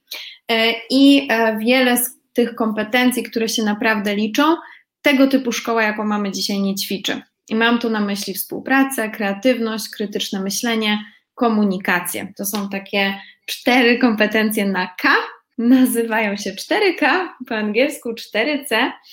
E, I to są kompetencje, których e, nam brakuje. I mimo, że uczniowie uczą się w szkole bardzo wiele lat, to wychodzą często bez takich kompetencji. I to jest pierwsza rzecz, która jest na naszym radarze, a druga rzecz jest taką wrażliwością społeczną. W naszej opinii świat w tym momencie potrzebuje przyjrzenia się problemom społecznym, które, e, z którymi mamy do czynienia albo z którymi będziemy mieli do czynienia niedługo. E, I e, warto się nad nimi bardzo mocno pochylić. Warto, żeby ludzie by co do zasady myśleli o tym, jak powstrzymać katastrofę klimatyczną, jak sprawić, żeby nie było więcej pandemii, jak walczyć z nierównościami. E, I, e, ale niestety nasza młodzież też się nad tym nie zastanawia i w szkole faktycznie jakby szykuje się pod przyszłość bardziej taką zawodową, karierę być może, ale no nie ma okazji zaangażować się w to, żeby zmieniać świat na lepsze, a wydaje mi się, że moglibyśmy się, jakby mogłoby znacznie tłumniej moglibyśmy się angażować w to, żeby zmieniać świat na lepsze i szukać tych pomysłów szeroko, więc takie dwie misje e, nam przyświecają. E, pracujemy z nastolatkami e, w ten sposób, że angażujemy ich we własne projekty społeczne, czyli jeszcze w wieku 15-16 lat młodzież robi coś dobrego dla innych albo coś, co ma zmienić mhm. otoczenie na lepsze i w ten sposób uczy się tych praktycznych kompetencji właśnie przez przeżycie. Learning by doing to jest taki trend w edukacji, który, z którym działamy a oprócz tego no właśnie robi coś dobrego dla innych i to jest e, wspaniałe doświadczenie, które sprawia, mhm. że potem chce się dalej, chce się dalej szukać fajnych No ja jestem pod ogromnym e, wrażeniem e, części, a właściwie pewnie promila działal, waszej działalności, ale nasi słuchacze pewnie pamiętają właśnie te inicjatywy, kiedy młodzież, wasi podopieczni w cudzysłowie, a może nie w cudzysłowie, pisali projekty, niesamowite projekty, bo, bo ja tam pamiętam, że wy macie nawet prawda, jest tam ranking e, socjalnych lwów, e, znaczy wilków e, waszych, już zapomniałem jak się ta nagroda nazywa. Złote wilki, złote wilki. Złote wilki, bo nie wiem, czy Państwo wiecie, no właśnie to się wszystko od wilków zaczęło tak naprawdę, tak więc te wilki gdzieś tam, gdzieś tam duchowo Wam towarzyszą. Natomiast pamiętam właśnie edycję festiwalu, czy tam na, nagród Złote Wilki, no to były niesamowite projekty, przynajmniej te część, o których słyszałem, no to po prostu kopara opada. To są rzeczy, które absolutnie przeczą tej tezie, że młodzież dzisiaj chodzi tylko z telefonem i im się nic nie chce po prostu. Tu nagle się okazuje, że robią rzeczy wielkie, naprawdę w dosłownym tego słowa znaczeniu. Tak więc to tylko pokazuje, jaka, że jest potrzeba właśnie tego wszystkiego i z drugiej strony też pokazuje ułomność tego programu, systemu edukacji, chyba tak to trzeba, prawda, powiedzieć, gdzie poza jakby wtłaczaniem tej wiedzy, a może, może nie chcę tutaj nikogo obrażać, przyswajaniem tej wiedzy, gdzieś nie ma miejsca właśnie na to, o czym ty mówiłaś po prostu, na to i teraz tak, się możemy no. zastanowić, co jest ważniejsze tak naprawdę. Tak, no trochę szkoda, bo właśnie ta młodzież, która może już wpływać na świat, może już go czynić lepszym, e, spędza długie godziny e, w szkole ucząc się teorii. I wiesz, e, z mojego doświadczenia to młodzież i nie tylko młodzież, ale też nauczyciele zdają sobie sprawę, że ten ta formuła lekcji się wyczerpała albo jest niewystarczająca, bo żeby nie było, to nie chodzi o to, że młodzież ma nie posiadać żadnej wiedzy, to też jest potrzebne, ale to po prostu w dzisiejszym dzisiejszym świecie już nie wystarcza.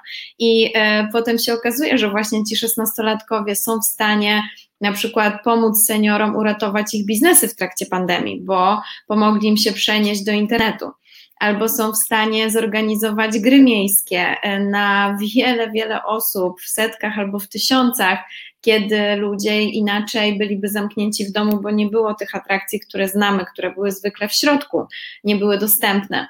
Albo młodzież jest w stanie oswajać innych z, e, no, z jakąś nietypową chorobą, która może budować stereotypy, no a młodzież w ten sposób e, oswaja. To był temat łuszczycy i projekt Jestem Biedronką, bardzo fajny sposób hmm.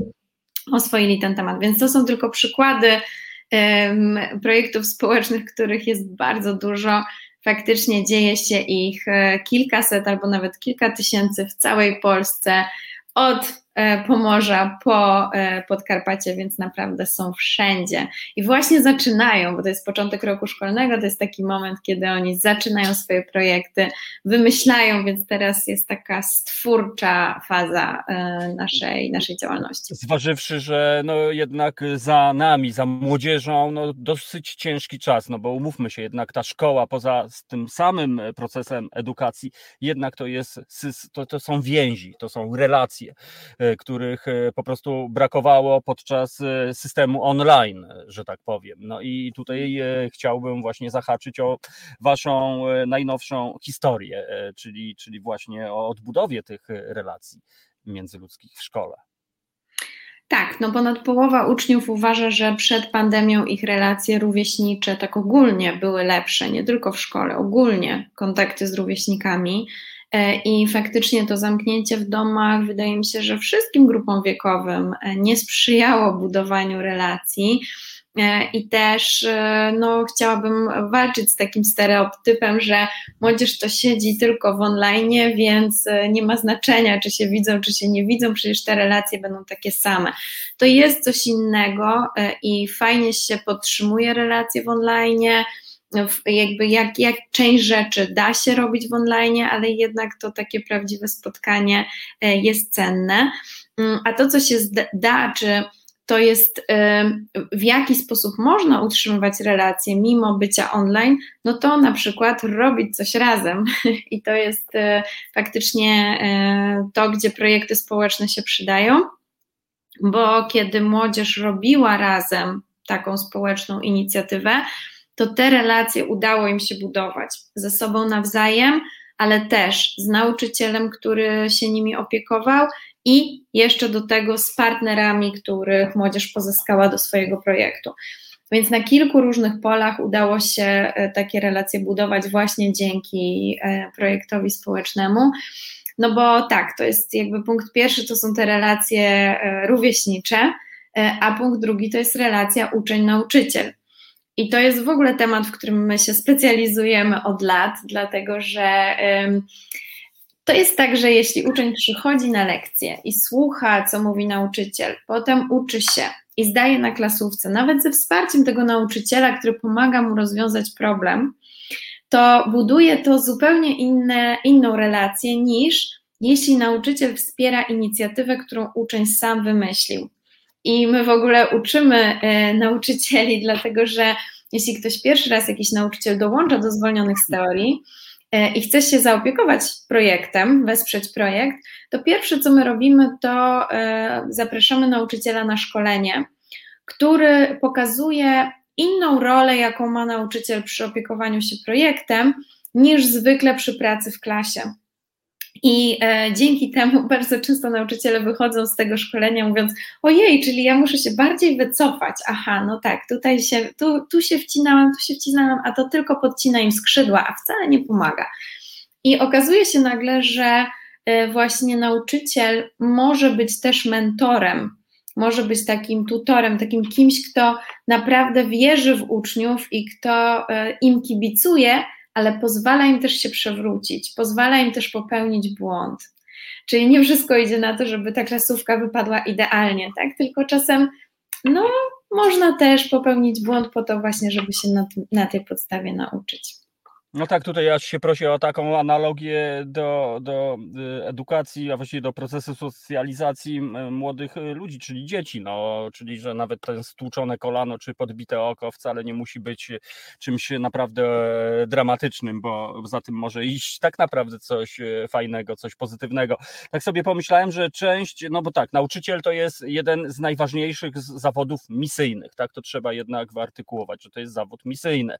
Wiemy jak to bywa z zawodami misyjnymi, bo jest e, kilka takich dziedzin, że e, bardzo często e, ludzie tego tak nie postrzegają, tylko postrzegają to albo przez pryzmat jakichś własnych ambicji, na przykład, że nie wiem, będą starali się być mistrzem na przykład i, i to są moi uczniowie. Z drugiej strony są też no, ludzie, którzy przychodzą, bo mają tak zwaną ciepłą posadkę, robią swoje, wychodzą po paru godzinach i się odcinają. Natomiast no, takich nauczycieli, jak nie wiem, no, Stowarzyszenie Umarłych Poetów gdzieś tutaj tutaj oczywiście się prosi ta w ogóle ta taka cudowność po prostu wyidealizowana. No ja, ja przyznam się na swojej drodze, no niewielu takich spotkałem. Jak to jest? Czy, czy, czy, czy, czy wy macie jakieś takie umowne statystyki? Czy, czy, czy to może się właśnie zmieniło? Może jestem, żyję stereotypem, że już tak nie jest na przykład. Tak, to jeszcze dodam do tej twojej historii o tym, że właśnie fajnie się przewrócić i stłuc to kolano czasami, że to jest okej, okay, to ja tylko dodam, że to jest okay, jeśli ktoś cię potem przytuli. Tak, jeśli to dziecko jakby spadło, no tak, ale ktoś tak. cię potem przytuli. A nie pójdzie I, za tym ochrzan. Na przykład, jak mogłeś się tam wspinać. I e, wydaje mi się, że to jest e, fajna metafora tego, co robią nauczyciele zwolnieni z teorii, bo regularnie słyszę historię, że właśnie oni mówią, wiedziałem, że idą w złą ścieżkę, coś im powiedziałem, ale delikatnie i tak się zdecydowali, no ale potem było im naprawdę przykro i to jest moment, kiedy musiałem chwilę z tą grupą popracować. Tak? No właśnie to przytulenie to w wieku nastoletnim to już nie jest to fizyczne przytulenie, tak jak małego dziecka, tylko powiedzenie, słuchaj, wszystko jest dalej ok, to jest naturalne, że popełniamy błędy. I teraz, no e, czy, czy takich nauczycieli jest dużo? E, szczerze mówiąc, nie wiem, bo e, wiem, ile ich jest w, w naszej fundacji. Jest ich 600 w tym momencie. Mhm. To są osoby, które się zdecydowały z własnej woli wziąć udział w, w Olimpiadzie Zwolnień Historii właśnie jako opiekunowie. E, jest to dla nich, tak jak mówisz, praca z misją, dlatego że e, oni nie są, e, no w żaden sposób to nie, nie, jakby nie wpisuje się do ich zawodu. Czasami szkoły wspierają też tych nauczycieli, jak najbardziej to się dzieje, w ogóle bardzo często, dyrektorzy też wspierają.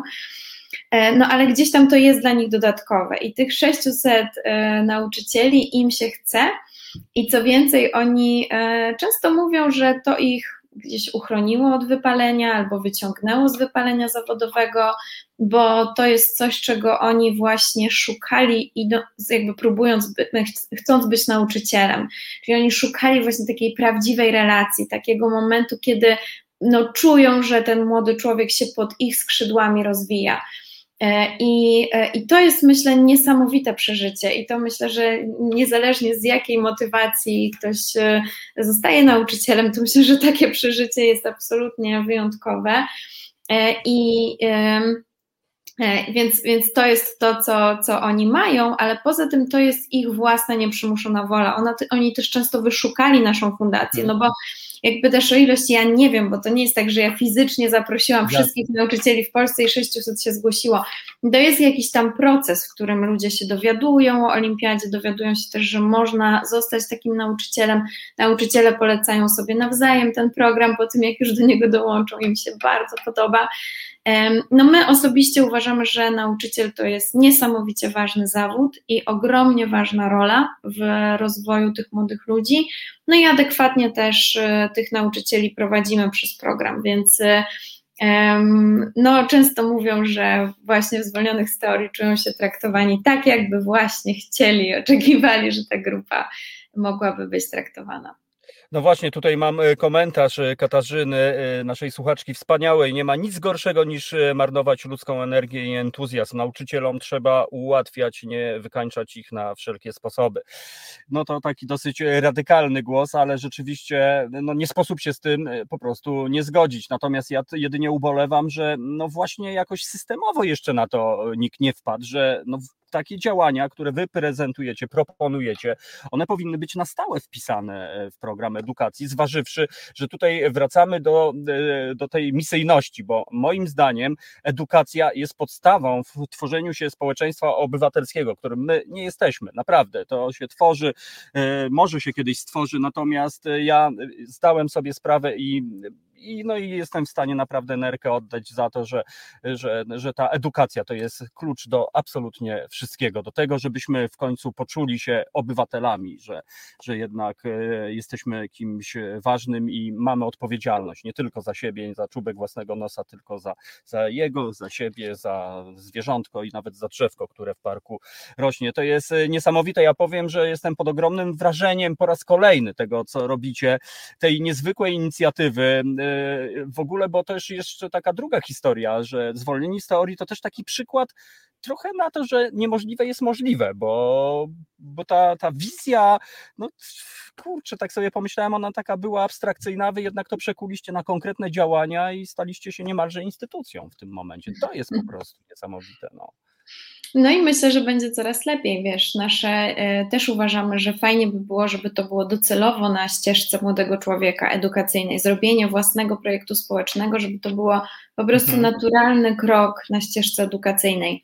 Ale to nie może być obowiązkowe i to, co powiedziałeś właśnie, że mhm. fajnie, żeby to było na stałe wpisane w system, to jest niebezpieczne, bo wtedy jest właśnie, wchodzi ten temat, no dobrze, czyli wszyscy muszą, czyli jeśli ktoś Aha, musi, okay. to już nie jest z wyboru i to już nie mhm. jest z potrzeby mhm. serca i wtedy, wtedy zaczynają się schody. Dlatego e, mhm. ja nie uważam, że to świetnym rozwiązaniem jest wpisanie do programu nauczania, że nie wpisali, to my istniejemy, a jak wpiszą, to zamkniemy fundację. Wydaje mi się, że um, właśnie ten wybór jest tutaj kluczowy i że nauczyciel ma wybór, i że uczeń potem ma wybór, i jestem przekonana, że w takim modelu jesteśmy w stanie zachęcić większość uczniów żeby zrobiła projekt społeczny na swojej ścieżce edukacji. To, co by się bardzo przydało, to to, żeby oni mieli na to po prostu realnie czas. Bo jeśli oni e, od 8 do 16 mają lekcje, potem jeszcze pracę domową, jeszcze szereg rzeczy do nauczenia się, do klasówki. Repetycje do tego dochodzą. Tak, to jest, jest im po prostu bardzo ciężko to zmieścić czasowo. I to jest jedyna rzecz, którą uważam, że fajnie by było, gdyby szkoła e, zmieniła, czy jakby szkoła ułatwiła. Jest, e, świetnie działają takie modele, w którym na przykład nauczyciele mówią, możesz uczyć się podstaw przedsiębiorczości z książki, ale możesz też zrobić własny projekt zwolnionych z teorii i wtedy całą tą książkę możesz zapomnieć o niej, tak? Ja wiem, że jeśli zrobisz swój własny projekt, to ty się nauczysz więcej przedsiębiorczości niż z całej tej książki. I to jest na przykład bardzo fajny model, bo część osób mhm. może powiedzieć: Nie, ja nie chcę robić projektu społecznego. I to jest ten moment, kiedy oni mają taki autentyczny wybór. I szkoły, które idą tą ścieżką, obserwujemy, że właśnie najlepiej na tym wychodzą, bo bardzo dużo młodzieży wybiera projekt społeczny, a jednocześnie te projekty są fajne i one są naprawdę ich, nie są z przymusu, tylko są z wyboru. E, no i to jest, to jest to, o co zdecydowanie e, chodzi. I tak samo jeśli chodzi o nauczycieli. E, u nas zdarza się, że dyrektor wyśle nauczyciela i mówi: Dobra, bardzo chcę wziąć w tym udział jako szkoła, więc proszę, nauczycielu, musisz tam jechać na to szkolenie i zacząć tutaj być koordynatorem. To się zdarza, jeśli nie zaklika między nami, nie będzie chemii, ten nauczyciel nie, nie, nie poknie tego bakcyla, to taka, taki układ nie mhm. ma sensu. Więc okay, my to... w tym układzie nie chcemy funkcjonować, tylko w takim, kiedy, bo zdarza się, że nauczyciel nie słyszał sam albo nie był taki mhm. przyjechał, zakochał się. I takich akceptujemy, ale jak ktoś się nie zakocha, to nie ma to sensu. No i widzisz, i to są konkretne argumenty i za to lubię te rozmowy, że rzeczywiście uświadomiłaś mi, że masz rację, chyba, chyba to wpisanie w ten system, no przekonałaś mnie, natomiast tutaj fajny głos jest, że wpisany w system musi być wolny czas na przykład dla młodzieży. I to, kurczę, to jest dobry, dobry zapis, naprawdę bardzo Ci dziękuję za tą zajawkową, krótką rozmowę, zwolnieni z teorii na propsie, że tak powiem, językiem młodzieżowym, natomiast jeszcze na sam koniec no, chcę, chcę dodać, że, że prawdopodobnie właśnie to, E, żebyśmy sobie uświadomili, jak ważne może być takie napisanie projektu, który czasami może dotyczyć błahych spraw dla dorosłych, niezrozumiałych, ale wydaje mi się, że, że wtedy e, oni już wiedzą, że wszystko jest możliwe. To jest tak jak zrobienie salta do tyłu po prostu. Naprawdę, jak już się je zrobi, to później się pytacie, a kto jeszcze z was zrobił to salto? Okazuje się, że nikt, a wy zrobiliście, tak? Więc dla mnie to, co robicie, to jest po prostu no, pokazywanie, że, że, że bariery to są tutaj, w głowie po prostu, w sercach i wydajecie narzędzia, kierunek i, i też horrorny szacunek po prostu, że tak powiem, za to, za to, co robicie. Wszystkiego dobrego, Paula. Bardzo Ci dziękuję za tą krótką, ale myślę, że no, co jakiś czas wracamy do zwolnionych z teorii, bo po prostu robicie rzeczy bardzo ważne, no tak, tak powiem. Bardzo, bardzo. Ci, Dziękuję za E, rozmowę.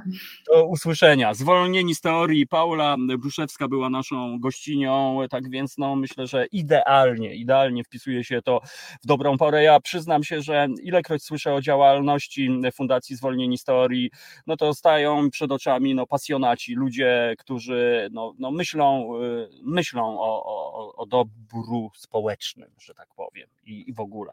E, I, I to jest naprawdę coś pięknego, że takie rzeczy się dzieją. Słuchajcie, w zalewie po prostu tego wszystkiego, co nie za fajne jest, w zalewie polityki, w zalewie po prostu brudu, syfu, takie rzeczy są budujące i, i ja się z tego naprawdę cieszę. Mam nadzieję, że podzielacie moją radość. To jest dobra pora, to jest Reset Obywatelski, a ja nazywam się Radio Koncao i za chwilę, e, za chwilę nasza trzecia e, gościni, e, z którą porozmawiamy o żywej bibliotece, ale zanim to się stanie, to też poprosimy jeszcze o króciutką przerwę muzyczną naszą DJ Asię, Asiator, e, która dzisiaj realizuje mimo kaszelku, kataru i bólu głowy, ale chyba tak ma w tej chwili pół narodu, no bo niestety e, okres przejściowy, czyli to niestety jesienna pogoda, no powoduje, że jesteśmy pociągający.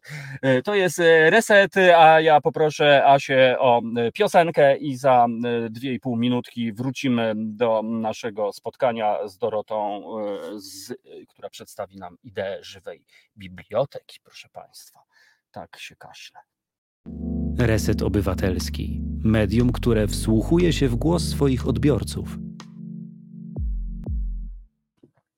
Angelina, no co za historię. Wcześniej e, Sarafina, najpopularniejsze imię żeńskie w Sierra Leone. Przed chwilą Angelina, najpopularniejsze imię żeńskie na Mauritiusie.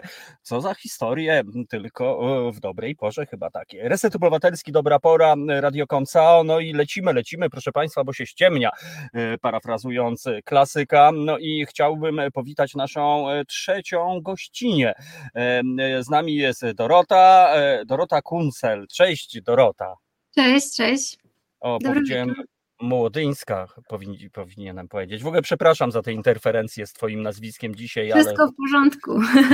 jestem nędzarzem zwykłym. Natomiast y, bardzo się cieszę i bardzo dziękuję za to, że mm, przyjęłaś zaproszenie. Żywa Biblioteka Polska. Ja y, dodam, że jakiś czas temu natknąłem się właśnie na ideę żywej biblioteki, no i powiem, że też no, dotknęło mnie to jak, y, jak spektakl Rewolucja, której nie było, albo jak działania zwolnionych z teorii. Tak więc y, Dorota, y, Dora, opowiedz nam y, właśnie tym, który, którzy nie wiedzą, którzy być może po raz pierwszy spotykają się e, z pojęciem żywa biblioteka. Czy to jest żywa biblioteka, że tam e, lektorzy czytają na żywo po prostu? E, nie, nie do końca. A E, jest. Żywa Biblioteka to jest e, taki projekt edukacyjny generalnie. Jakbyśmy sobie mogli wyobrazić e, po prostu wydarzenie, które jest organizowane albo w bibliotece, albo w, e, nawet w parku, czy w jakimś centrum kulturalnym.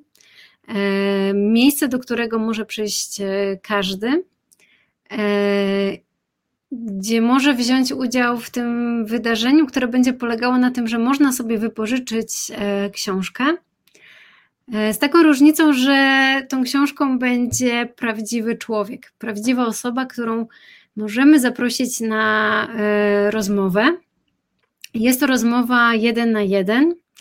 E, I też tymi żywymi książkami e, są konkretne osoby, czyli nie są to jacyś znani pisarze czy autorzy, autorki spektakli. E, teatralnych. Torzy, celebryci. Dokładnie. To są osoby też bardzo wyjątkowe, ale mm, trochę z innego powodu. E, Żywymi książkami mogą być osoby, które e, doświadczają, e, no niestety, skutków stereotypów, uprzedzeń, dyskryminacji czy nawet wykluczenia. Jest to takie bezpieczne miejsce, gdzie generalnie możemy poprzez rozmowę z taką żywą książką trochę poznać ich historię, trochę właśnie w takiej, w takiej bezpośredniej rozmowie zobaczyć tą inną perspektywę, e, ale też w bardzo bezpieczny sposób zadać wszystkie pytania, e, które gdzieś tam e, mogą nam się czasami zbierać i czaić, a które jakby społecznie nie do końca jest akceptacja, żeby je zadawać. bo e, no nie podejdziemy do kogoś na ulicy, już tak mówiąc zupełnie banalnie, tak? Nie, nie będziemy mu zadawać pytań. Czasami nie wiemy, jak zareagować w pewnych sytuacjach, nie wiemy, jak w ogóle się wysławiać, nie wiemy, jakich słów użyć, nie wiemy, jak opisywać e, niektóre zjawiska, problemy, tożsamości. A w takiej żywej bibliotece, właśnie w taki bezpieczny, e, przyjazny, miły, bardzo ciepły sposób, możemy z taką e, żywą książką sobie porozmawiać i, i zapytać ją o wszystko. O Mhm. wszystko. Generalnie No to nie ma- jest, to jest znamienne to, co mówisz, bo przecież mamy w sobie empatię, nie, tylko że nie mamy, brutalnie mówiąc, brzydko mówiąc, takiego jakiegoś narzędzia po prostu, dokładnie. bo chyba nie uczymy się o tym y, od Mhm. początku. Ja już tak dużo o tym myślę. Skąd, skąd tak jest, że nawet jeżeli e, mamy znajomego, który, nie wiem, miał wypadek, złamał kręgosłup i już życie jego jest inne, Mhm. No nie wiadomo jak tutaj, e, wiesz, no ja przynajmniej, ja mówię przez pryzmat siebie, ale też Mhm. znajomych, tak więc e, to jest tak, że, że to nie jest tak, że my mamy to w nosie, w nodze i mijamy sobie, tylko że no nie wiemy, czy ten ktoś sobie na przykład tego nie życzy, czy nie odbierze to, Mhm. że to jest jakaś litość, a przecież nikt nie za bardzo przepada za tym e, wszystkim. No i, i tu to jest właśnie sedno chyba tego Mhm. wszystkiego. No tak, zdecydowanie jakby w naszym kręgu kulturowym nie do końca też jest taka akceptacja na taką bezpośrednią komunikację, ale też taką Mhm. komunikację, która rzeczywiście jakoś dotykałaby mocno tożsamości. Mimo, że jakby jesteśmy z kimś blisko, to może być nawet nasza najbliższa osoba, to bardzo trudno jest nam przełamać e, taką właśnie barierę rozmowy o tych, o tych trudnych e, rzeczach, które jakoś tam są dla nas jakby, s- które stanowią bardzo istotną część tego, kim jesteśmy, które czasami są widoczne dla innych, a o których nie wiemy zupełnie jak mówić i nie wiemy, e, czy w ogóle wypada pytać. To jest to, o czym właśnie mówisz. To nie jest obojętność, to nawet czasami nie jest brak empatii, chociaż zdarza się, ale to jest właśnie brak tych narzędzi komunikacji, jak w ogóle podejść e, i jak zaczepić, jak zapytać. Mhm. No właśnie, tutaj to też e, Katarzyna, e, nasza słuchaczka, pisze, że może kłopot też polega na strachu, że zrobimy coś źle, że Tak. no ale to właśnie o tym, o tym rozmawiamy, że no ja nie wiem, e, na pewno przedszkola, szkoły integracyjne myślę, że uczą już, że to jest takiej normalności, jakiegoś takiego otwarcia, no ale tutaj mówimy o materiale za przeproszeniem w postaci młodych ludzi, którzy Mm. uczą się życia, którzy, którzy, e, którzy no, są bardziej prawdopodobnie otwarci niż my dorośli, którzy, którym się często wydaje, że wszystko już o życiu wiemy. Natomiast no, to jest rzeczywiście kłopot. To jest kłopot i też mi się wydaje, że, że potrzebna jest chyba jakaś albo dyskusja, albo po prostu jakaś akcja, to nie wiem, czy to jest złe słowo, albo po prostu szereg mniejszych akcji, takich Mhm. jak właśnie żywa biblioteka. No bo moim zdaniem to, co wy prezentujecie, e, co proponujecie, no to to jest po prostu e, coś niezwykłego, e, bo, bo to, to spotkanie, o którym ty mówiłaś, no to przecież działa w, w obie strony tak naprawdę. Dokładnie, To jest, to działa w dwie jest- strony. to To nie jest tylko tak, że, że my możemy żywej książce zadać pytania, ale to, już, to, jest, to jest takie trochę tak jak czytanie książki, tylko że to działa dwie strony, więc jest to zupełnie unikatowe Mhm. doświadczenie. Książka czyta nas, tak? I też jakby Mhm. też filtruje trochę i też uczy się e, tego, jak inni postrzegają jej tożsamość. Ona też się może czegoś o sobie nauczyć. E, Także myślę, że to jest bardzo fajne doświadczenie jakby dla, e, dla obu stron. I rzeczywiście to, co, to, co słuchaczka napisała, że może jest to też kwestia strachu. Ja myślę, że w ogóle brakuje takich miejsc w naszej przestrzeni publicznej, tak, w szkołach, e, w miejscach pracy, w, e, właśnie w bibliotekach, w ogóle w przestrzeni takiej wspólnej, w tramwajach, w autobusach brakuje e, takiego przyzwolenia, takiego właśnie mm, bezpiecznego przyzwolenia na jakąś taką niezobowiązującą rozmowę, która, tak jak mówisz, pozwalałaby pewne zjawiska normalizować, bo jakby tego chyba nam potrzeba, poszerzenia trochę tej normy. My jesteśmy Mhm. e, chyba mm, nie tyle może nie, e, nieróżnorodni, co nie do końca chyba e, jakby widzimy, że ta różnorodność należy też do tej normy, że to nie jest tak, że Mhm. jesteśmy my i oni, że jesteśmy jacyś tam, a oni są inni. E, tylko że jakby wszyscy możemy tak naprawdę tworzyć jakąś tam normę, w której każdy się będzie czuł bezpiecznie, tak? I mimo, że jakby my wykorzystujemy konwencję żywej biblioteki, trochę, tutaj jest taki trochę podział oczywiście na żywe książki i czytelników i czytelniczki, e, to tak naprawdę ta metafora służy tylko temu, żeby jakby poprzez tą rozmowę zdać sobie sprawę, że tak naprawdę to jest taki sam człowiek jak ja, on ma takie same problemy mhm. jak ja że to jest Jasne. takie zwier zwierciadło tak naprawdę przed nami. Jesteśmy przed lustrem gdzieś tam tak naprawdę, jak sobie zdamy sprawę. Ja sobie pomyślałem, Dorota, wiesz, że że być może po prostu brakuje przestrzeni do czegoś takiego, bo ja mam taki przykład, zresztą czasami jak przekonuję gości do uczestnictwa w dobrej porze, bo ludzie mówią, a o czym będziemy rozmawiać, jaki scenariusz, to ja mówię, że proszę sobie wyobrazić, że jedziemy pociągiem, jesteśmy we wspólnym przedziale, czeka nas powiedzmy dwugodzinna, pięciogodzinna podróż, no i wiadomo, można milczeć, można patrzeć się na siebie, ale najczęściej jest tak, że nawiązujemy relacje, rozmawiamy ze sobą.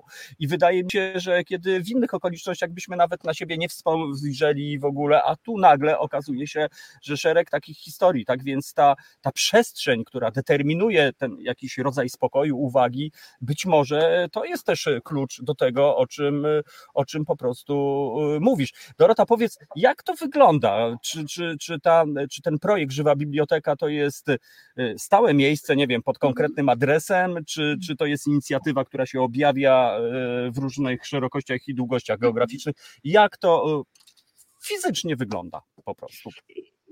Generalnie nie jesteśmy żadną taką fizyczną biblioteką, nie jesteśmy fizycznym miejscem, gdzie, gdzie można nas przyjść odwiedzić, mhm. chociaż może by czasami, mam czasami takie myśli, że może fajnie byłoby mieć takie, takie miejsce. Natomiast jesteśmy, można powiedzieć, taka, taką latającą żywą biblioteką, mhm. czyli jakby, e, jakby to najprościej wytłumaczyć. Jesteśmy e, siecią żywych bibliotek, która polega na tym, że jakby to, to samo wydarzenie e, odbywa się w różnym czasie, w różnych miejscach, czyli na przykład odbywa się e, w Warszawie, we Wrocławiu, w Koszalinie, w Gnieźnie, w Rzeszowie, w Nowym Sączu, tak? I to jakby na przestrzeni roku takie wydarzenia są tworzone przez e, lokalnych organizatorów i organizatorki. I to są takie jakby zupełnie oddolne, lokalne inicjatywy, czasami prowadzone przez organizacje pozarządowe, czasami przez biblioteki, czasami przez osoby takie indywidualne. E, które po prostu jakby realizując projekt, czyli kierując się pewnymi zasadami, które ten projekt ma, e, przygotowują takie wydarzenie, które wyszukują takie żywe książki właśnie w tym, w tym takim swoim otoczeniu. Także te żywe książki też zawsze jakby odpowiadają temu kontekstowi takiemu najbardziej lokalnemu. E, bo właśnie też o to, o to też chodzi w tym projekcie, mm. tak, żeby on jakby był takim, takim lustrem e, tego, wokół, wokół czego się e, obracamy. I takie osoby przygotowują takie wydarzenie, ono zazwyczaj trwa od 3 do 8 godzin i po prostu ogłaszamy na swojej stronie internetowej, e, na swoim fanpage'u, gdzie takie wydarzenia będą miały miejsce. Nie trzeba się zapisywać, nie trzeba się anonsować, można po prostu przyjść e, i wtedy jakby dołączyć do wydarzenia, czyli po prostu wybrać e, taką żywą książkę.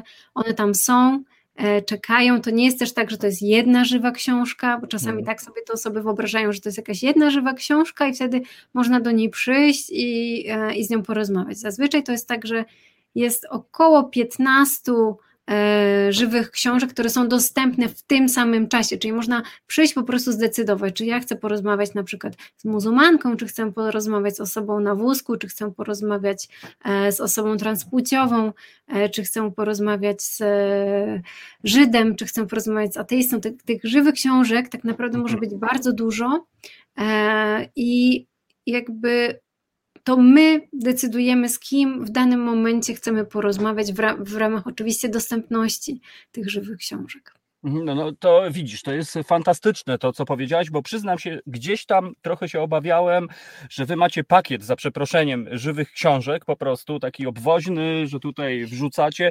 E, myślę, że że nawet też może by się to Mhm. sprawdziło. Natomiast myślę, że to jest mega, mega ważne to, co powiedziałaś, że to jest e, w odniesieniu do jakiejś lokalnej społeczności. Mm. Rzeczywiście, przecież w ten sposób można no, no, załatwić mnóstwo, mnóstwo historii, wyjaśnić niektóre historie, zażegnać konflikty, a może im zapobiec naprawdę e, w zarodku. To jest niesamowite, aczkolwiek też e, no, domyślam się, że też niesie za sobą szereg niebezpieczeństw, no bo Mhm. naprzeciwko żywej książki, powiedzmy, może stanąć frustrat za przeproszeniem, albo ktoś chory na nienawiść na przykład.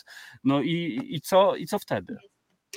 Wiesz co, no właśnie dlatego jakby to nie jest tak, że, że te żywe biblioteki są takie jakby zupełnie powstają bez y, jakby bez śledzenia żadnej jakby konkretnej metody, że to jest wszystko na takim spontanie, że te żywe książki w ogóle też są Mhm. No spontane. tak. to, to tak, tak może wygląda, jak się przychodzi na wydarzenie i to ma tak wyglądać. To ma wyglądać jakby jak coś, co nie wymagało wysiłku ani przygotowania, co jest przyjemne, do czego się wchodzi, jako jakby do zupełnie takiej miłej i bezpiecznej e, przestrzeni. Natomiast my bardzo dobrze przygotowujemy przyszłych e, organizatorów i or- organizatorki. Po to właśnie e, organizujemy jako sieć e, Żywa Biblioteka Polska, jako Stowarzyszenie Diversja, które tą sieć koordynuje. E, Po to właśnie szkolimy e, te osoby i też po to jakby przygotowujemy te żywe książki do różnych sytuacji, e, żeby z jednej strony trochę tym e, sytuacjom zapobiec, e, Mhm. żeby jakby być e, uważnym na różne sygnały, które mogą tutaj się pojawiać, ale z drugiej strony też uczymy jakby żywe książki, jak reagować w takich sytuacjach, dawać nam znać, jeżeli coś się dzieje. Ale powiem Ci, że projekt realizujemy w Polsce Mhm. od 14 lat, bo on jakby powstał w dwa- 2000 roku w Danii, natomiast ja go przywiozłam w 2006 roku, właśnie jako uczestniczka e, takiego jednego z, z wydarzeń związanych z edukacją pozaformalną. Jak słuchałam e, Pauli Bruszewskiej, to bardzo mi tam e, to drgało sobie, jak, jaka jest ważna taka właśnie e, ta edukacja nieformalna. I ja dzięki właśnie temu, że byłam e, taką pracowniczką, która pracowała z młodzieżą, chciała się też dowiedzieć o jakichś nowych metodach, chciałam się rozwijać, to po prostu udało mi się pojechać na, na takie wydarzenie i, em, i dowiedziałam się o takiej metodzie. Po prostu stwierdziłam, że, że, że, zacznę coś takiego robić. E, no i powoli, powoli, zupełnie organicznie od e, Warszawy i Wrocławia, żeby biblioteka e, rozrosła się na ponad 40 ośrodków w Polsce. Także tak naprawdę to jest stworzone i tutaj jakby wielki szacunek dla wszystkich osób, dla wszystkich organizatorów i organizatorek, które w Polsce przez tyle lat e, jakby wkładają mnóstwo wysiłku w to, e, żeby właśnie żywą bibliotekę organizować, bo wymaga to ogromnej determinacji, zwłaszcza w mniejszych miejscowościach, gdzie pozyskanie żywych książek jest bardzo trudne, gdzie wiąże się to czasami z jakimś nawet ostracyzmem w społecznościach. E, Także to, że ta e, metoda e, tak się jakby w Polsce zakorzeniła, to e, jakby tylko dzięki właśnie determinacji i, i takiej ogromnej pasji też do tej metody tych lokalnych żywych organizatorów i organizatorów, no i oczywiście żywych książek, Mhm. które przez wiele lat jakby są zaangażowane w ten projekt. No powiem ci, że to jest y, niesamowite. Ja pamiętam y, moment, kiedy rzeczywiście udostępniłem y, posta o duńskiej y, właśnie wersji, nie mając pojęcia, że, że wy robicie taką pracę od kilkunastu lat i większość komentarzy właśnie taka była fajnie, fajnie, tylko szkoda, że nie u nas, prawda? Tak. E, Fajnie, fajnie, no i okazuje się, że u nas, tak więc no kiedy ja tylko e, dowiedziałem się, tam zrobiłem research, no to nie mogło być inaczej po prostu e, tutaj, e, żebyś się nam objawiła. To jest właśnie e, niesamowite, że to jest takie ziarno, które gdzieś tam e, rzucone, nagle wzrasta i też jest moim zdaniem bardzo ważne to, co powiedziałaś, bo wydaje mi się, że z całym szacunkiem, ale e, idea bibliotek żywych książek w wielkich miastach, w aglomeracjach, ona na pewno by się przydała, ale wydaje mi się, że ich misyjność, ich moc tak naprawdę to właśnie powinna być tu na prowincji w Polsce Z, że tak powiem, która zupełnie inaczej wygląda niż te wielkie miasta, gdzie tak jak mówisz, y, no, no wszystko jest e, e, o wiele trudniejsze, o wiele łatwiej właśnie narazić się na ostracyzm, na jakieś takie wytknięcie. Wystarczy zrobić coś nie tak i ksiądz Zambony na przykład powie i już jest przekłapane. E, wystarczy trochę inaczej wyglądać i te konserwatywne społeczności przecież one nie są nastawione na poznawanie i tak dalej. Umówmy się, no to ja, ja mieszkam na wsi od 15 lat, jakby tutaj nie mówię teoretycznie, ja mówię z Mhm. praktyki po prostu to, co widzę. Dlatego tak sobie zdałem sprawę, jakie to jest naprawdę ważne, bo z drugiej strony jest e, taka historia, że e, często nasi rodacy się deklarują, że jestem rasistą. E, Z całym szacunkiem, ja to usłyszałem kiedyś takie słowa, jak się wprowadziłem na wieś i zacząłem Mhm. drążyć. Dlaczego? Co? Co się stało takiego? No nic tak naprawdę się nie stało, Mhm. tylko ja tak jakieś głupie słowo, no, rzucone na wiatr. A w tym momencie jestem pewien, że gdyby u drzwi stanął, e, nie wiem, nie wiem, czarnoskóry człowiek potrzebujący pomocy, bo był ofiarą wypadku na przykład przed chwilą. Jestem pewien, że ci wszyscy by po prostu e, tutaj e, po prostu no, zareagowali inaczej. To jest właśnie e, niesamowite moim zdaniem ta idea tej biblioteki żywych książek. E, A jak się znajduje żywe książki na prowincji właśnie w takich małych re, rejonach? I jest to, że jest to rzeczywiście trudne, odbywa się to głównie taką trochę drogą em, prywatno, jakby Mhm. instytucjonalną, czyli my też jakby tutaj e, uczymy się tak naprawdę. Ja akurat jestem e, z Wrocławia i tutaj jakby prowadzę tą żywą bibliotekę od 14 lat, ale ja się uczę też od organizatorów i organizatorek właśnie w tych mniejszych miejscowościach, jak szukać tych żywych książek e, w, w zupełnie inny sposób niż ja bym to robiła. Ja bym to jakby, jak ja mm, jakby pierwszy raz organizowałam żywą bibliotekę, to rzeczywiście robiłam to poprzez tak, kontakty z dużymi instytucjami, tak z gminą żydowską, z e, Centrum Muzułmańskim. Tak naprawdę to jest, to jest e, to nie, ja nie powiem, że to jest łatwe, bo to nie było łatwe tak naprawdę. To nie jest w ogóle łatwa formuła, ale nie jest to tak trudne jak w tych mniejszych miejscowościach, gdzie rzeczywiście trzeba sobie te, te kontakty jakby powoli, powoli e, wychodzić i też przez takie trochę właśnie e, mm, odbijanie się od drzwi tak naprawdę. Trzeba mieć naprawdę ogromną cierpliwość do tego, żeby się nie poddawać przy szukaniu tych żywych książek. E, Często jest tak, że nawet sam udział jakby w żywej bibliotece przez jakąś żywą książkę, to właśnie przez społeczność jest tak odbierany, że coś tam na pewno z tą osobą jest nie tak. E, Także mamy też po to istnieje sieć żywych bibliotek, żeby trochę się, się nawzajem wspierać. Czyli na przykład, jeżeli jest jakaś mała miejscowość i my wiemy, że dana żywa książka, nawet jeżeli dana osoba, nawet jeżeli chciałaby wziąć udział w żywej bibliotece, jest na przykład taką żywą książką, która byłaby wartościowa dla społeczności, ale na pewno jej udział będzie się wiązać e, z jakimś, z jakimś ostracyzmem, to wtedy działa tak zwane wypożyczenie międzybiblioteczne, czyli po prostu wsparcie wsparcie takich e, organizatorek e, z żywymi książkami z innych miast. Bardzo często dzieje się tak, że jeżeli pierwszy raz, drugi raz, trzeci raz jakaś osoba nie zdecyduje się na udział w małej miejscowości, bo się boi po prostu, ma uzasadnione ob- obawy, ale widzi, że to wydarzenie się odbywa, ono się odbywa jakby nic się nie dzieje, jest bezpieczne, to na przykład za czwartym, piątym razem już, już się decyduje na udział. To jest jakby coś, co obserwujemy od lat, także Mhm. e, myślę, że to jest wielka wartość, że te osoby z tych mniejszych miejscowości nie rezygnują z organizacji, mimo że jest ona tak trudna i tak trudne jest znalezienie żywych książek, tak wiele kosztuje ich to e, wysiłku, cierpliwości, e, takich właśnie, też czasami po prostu obrywają za to, no, to mówię bardzo wprost. E, to ja myślę, że to, że się nie poddają, to jest, to jest niesamowita siła No. ich i takie też, te, takie też misja, o której ty mówiłeś, tak, takie poczucie po prostu misji edukacyjnej. Mhm. Siłaczki i siłacze, aż się prosi o takie porównanie, bo no wiadomo, najłatwiej wyemigrować do wielkiego miasta i jakby zostawić te problemy. Naprawdę to jest tytaniczna, organiczna i bohaterska praca, to są super bohaterowie. E, Dorota, a, a jak ludzie reagują? Mówię o czytelnikach e, tutaj. Widziałaś jakieś takie e, reakcje, że, że cię zamurowało na przykład, albo że, że tam No, bardzo, już się, wiesz, już mi się łzy pojawiają, jak o tym powiedziałeś, bo jakby przez te 14 lat naprawdę no, obserwowałam, obserwowałam bardzo wiele sytuacji, gdzie dochodziło do jakichś e, przełomów, gdzie, gdzie to były na tyle jakby ważne rozmowy, zresztą czasami nawet e, czytelnicy, czytelniczki nam zostawiają takie informacje po żywej Mhm. bibliotece, że to była rozmowa ich życia. Nie wiem, znam, znam sytuację, kiedy ktoś po rozmowie z żywą książką w końcu w wieku 40 lat zdecydował się wyautować przed swoimi rodzicami. Aha. E, Znam osoby, które się zdecydowały pójść na psychoterapię. Nie, nie dlatego, że traktowały żywą bibliotekę jako psychoterapię, ale dlatego, że właśnie usłyszały od żywej książki: Słuchaj, ja ci nie doradzę, ale myślę, że jakiś specjalista, specjalistka mógłby ci tutaj e, pomóc w tej sytuacji. Widziałam.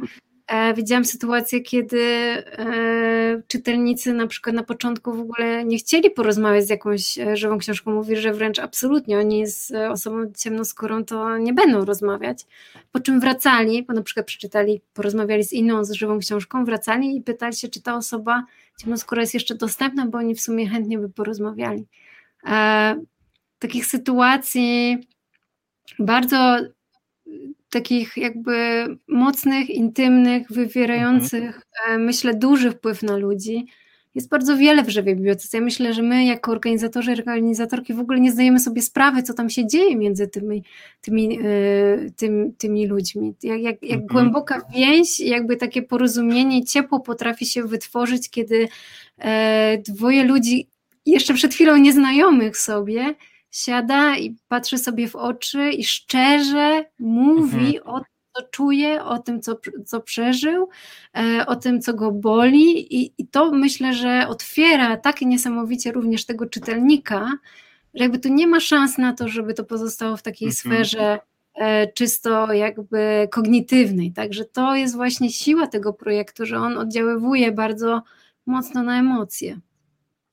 No tak, e, no jest taki, to jest takie człowieczeństwo w czystej postaci. Tak sobie teraz tak pomyślałem, e, nasza słuchaczka napisała, że to jest temat na dokument. No pewnie, że to jest temat na dokument, ale, ale, ale czasami lepszy od dokumentu jest prawdziwe życie, które się właśnie toczy i to jest po prostu niesamowite. E, Myślę, że nie, nie jeden z nas widział takie eksperymenty, a może patenty, że dwie osoby siedzą naprzeciwko siebie i czasami milczą i patrzą, no i, i przecież widzimy, co tu się dzieje. To jest burza emocji, po prostu e, systemowe działania. Tak więc no, ja jedynie mogę się domyślać, jakie to są emocje, kiedy za tym pójdzie jeszcze ta historia. Kiedy my sobie zdamy, że czasami jesteśmy cholernymi szczęściarzami, mimo że od rana do nocy narzekamy po prostu, że coś tam, a tu nagle po prostu czasami to jest jak takie otrzeźwienie, jak taki zimny prysznic, a może czasami to lustro właśnie, gdzie, gdzie w tym kimś zobaczymy, zobaczymy siebie. Dorota, powiedz, a, a słuchają nas tu ludzie z całej Polski, nawet z całego świata e, i być może ktoś teraz sobie pomyślał, że on chce. Co, co ma zrobić, żeby, żeby dostać od ciebie na przykład wsparcie, od was, takie e, know-how, no, takie Że metodyczne. chciałby zorganizować żywą bibliotekę. Dokładnie tak, dokładnie No, tak. to, to super by było. Ja y, mogę odesłać do naszą, na naszą stronę internetową. To będzie www.żywabibliotekapolska.pl. Tam w zakładce wydarzenia są informacje na temat zarówno jakby szkoleń, które oferujemy e, osobom, które chcą zorganizować żywą bibliotekę, jak i po prostu osobom, które chcą wziąć udział. Obecnie wiem, że nadchodzi żywa biblioteka w Katowicach e, 2 października oraz e, Żywa Biblioteka w Wałbrzychu. W ubiegłym, e, w, w ubiegły weekend e, odbyła się Żywa Biblioteka w Łodzi. Także te, ży- te żywe biblioteki wyskakują w różnych e, miastach i trzeba tą naszą stronę i fanpage e, śledzić. Już E, wrzuciliśmy w komentarzach tutaj na czacie, żywa biblioteka polska.pl jest adres. Dokładnie, zgadza się. No i rzeczywiście bardzo, bardzo rekomendowałabym udział w szkoleniu, dlatego że Mhm. mimo, że ta metoda brzmi tak łatwo i przyjemnie, to zazwyczaj pierwszy komentarz, który słyszę po takim szkoleniu, to jest: Nie zdawałam sobie sprawy, jakie to jest skomplikowane.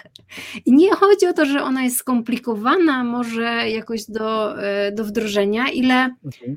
E, tak wiele trzeba omówić, tak wiele jakby aspektów związanych właśnie z bezpieczeństwem żywych książek, z ich e, doborem, z ich jakby nazywaniem. I To jest, to jest dość e, złożony jakby temat, także naprawdę zdecydowanie warto w takim szkoleniu wziąć udział. A teraz tych szkoleń w Polsce odbywa się 10. E, Czeka nas jeszcze szkolenie w Zamościu, w Mhm. Krakowie, e, w Warszawie, także naprawdę jakby warto, warto w nim wziąć udział. One są bezpłatne, także jeżeli ktoś tak na serio chciałby, to bardzo, bardzo zapraszam. Temat e, no, mega, mega ważny i, i ja jestem no, dzisiaj naprawdę bardzo przejęty tym wszystkim, bo, bo ludzi dobrej woli jest więcej, jak Czesław Newman śpiewał i chyba tego trzeba się e, trzymać. E, Mam jeszcze tylko na sam koniec w sumie słuszną uwagę.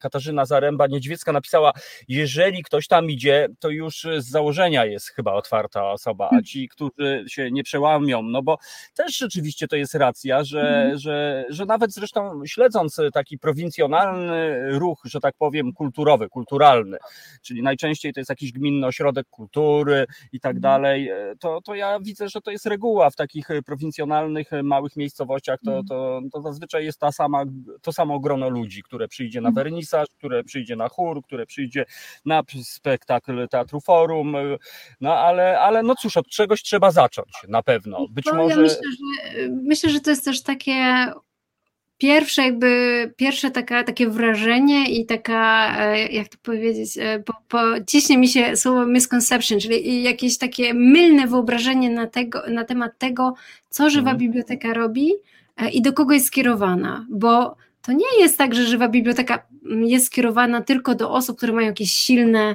uprzedzenia i stereotypy. Mhm. Po pierwsze, nasz mózg tak nie działa i nasza, w ogóle edukacja tak nie działa. Edukacja nie działa w ten sposób, że działa na kimś, kto jest na, na dużym oporze i ma duże uprzedzenia.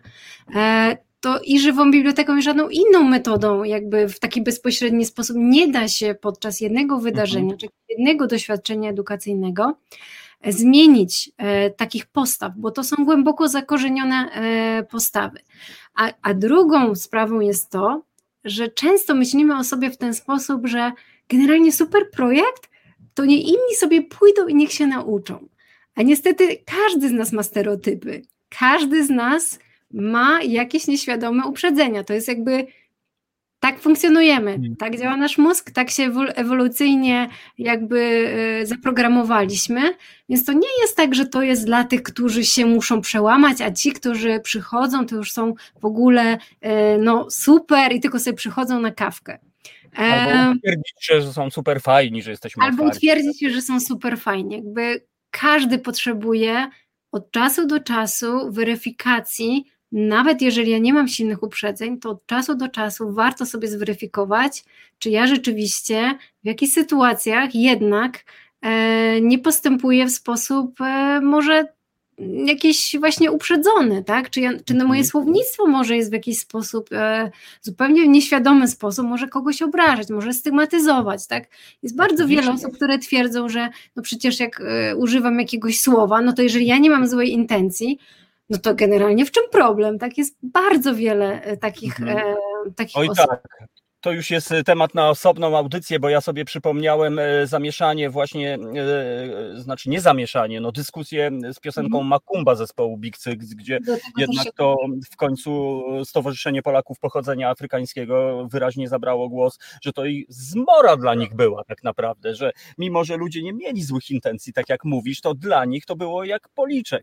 Natomiast ja sobie też pomyślałem, że oprócz tego, co powiedziałeś, rzeczywiście fajnie, że, że, że, że odniosłaś się do tej kwestii, ja sobie też pomyślałem, że przy okazji to też jest taka darmowa lekcja pokory dla nas, Mm. taka, taka naprawdę bardzo ważna po prostu i, i, i myślę, że to jest fantastyczne. Dorota, no czas nas niestety, niestety się e, kończy. Bardzo, bardzo Ci dziękuję za to spotkanie. E, Mam nadzieję, że to dopiero początek tej naszej e, znajomości, współpracy, bo, bo to, co robicie, to jest mega fundamentalne i ja pójdę zarażać tą ideą tutaj moich ludzi na rejonie, że tak powiem. Dorota Młodyńska, Kuncel, Żywa Biblioteka Polska była naszą gościnią. Fascynujący sam. No nie wiem, no zamurowało mnie. Bardzo Ci dziękuję, szacunek, kłaniam się w pas i, i ściskam. No, bo to chyba, a czasami właśnie po takich spotkaniach jest tak, że ktoś się przytula do kogoś po prostu, bo tak po prostu. To ja się przytulam po Do prostu. tego trzeba. Dzięki. E, Dziękuję, wszystkiego dobrego. E, No, powiem Wam, że naprawdę, no, dobra pora. Justyna Sobczyk, e, fantastyczna e, dziewczyna, kobieta, reżyserka. Paula Bruszewska, fantastyczna dziewczyna, kobieta, po prostu no, działaczka.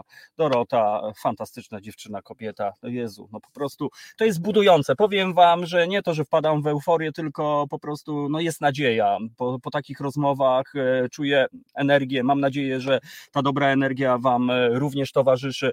Bardzo Wam dziękuję za dzisiejsze spotkanie. E, O 19 e, dochodzenie prawdy w resecie obywatelskim. Ja ze swej strony odrobina prywaty. O 21 zapraszam do Radio Koncao na kanał na YouTubie Radio Koncao, gdzie będzie piwnicznik artystyczny, a jutro w obiadku o 15 na pewno, na pewno nawiążemy do tych pięknych rozmów i pięknych idei, pięknych inicjatyw.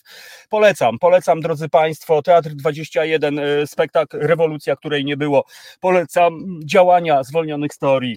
No i przede wszystkim żywa Biblioteka Polska. Bardzo dziękuję, to był zaszczyt spotkać się z Państwem. E, Tomek Konca, Radio Konca w Resecie Obywatelskim, to była dobra pora.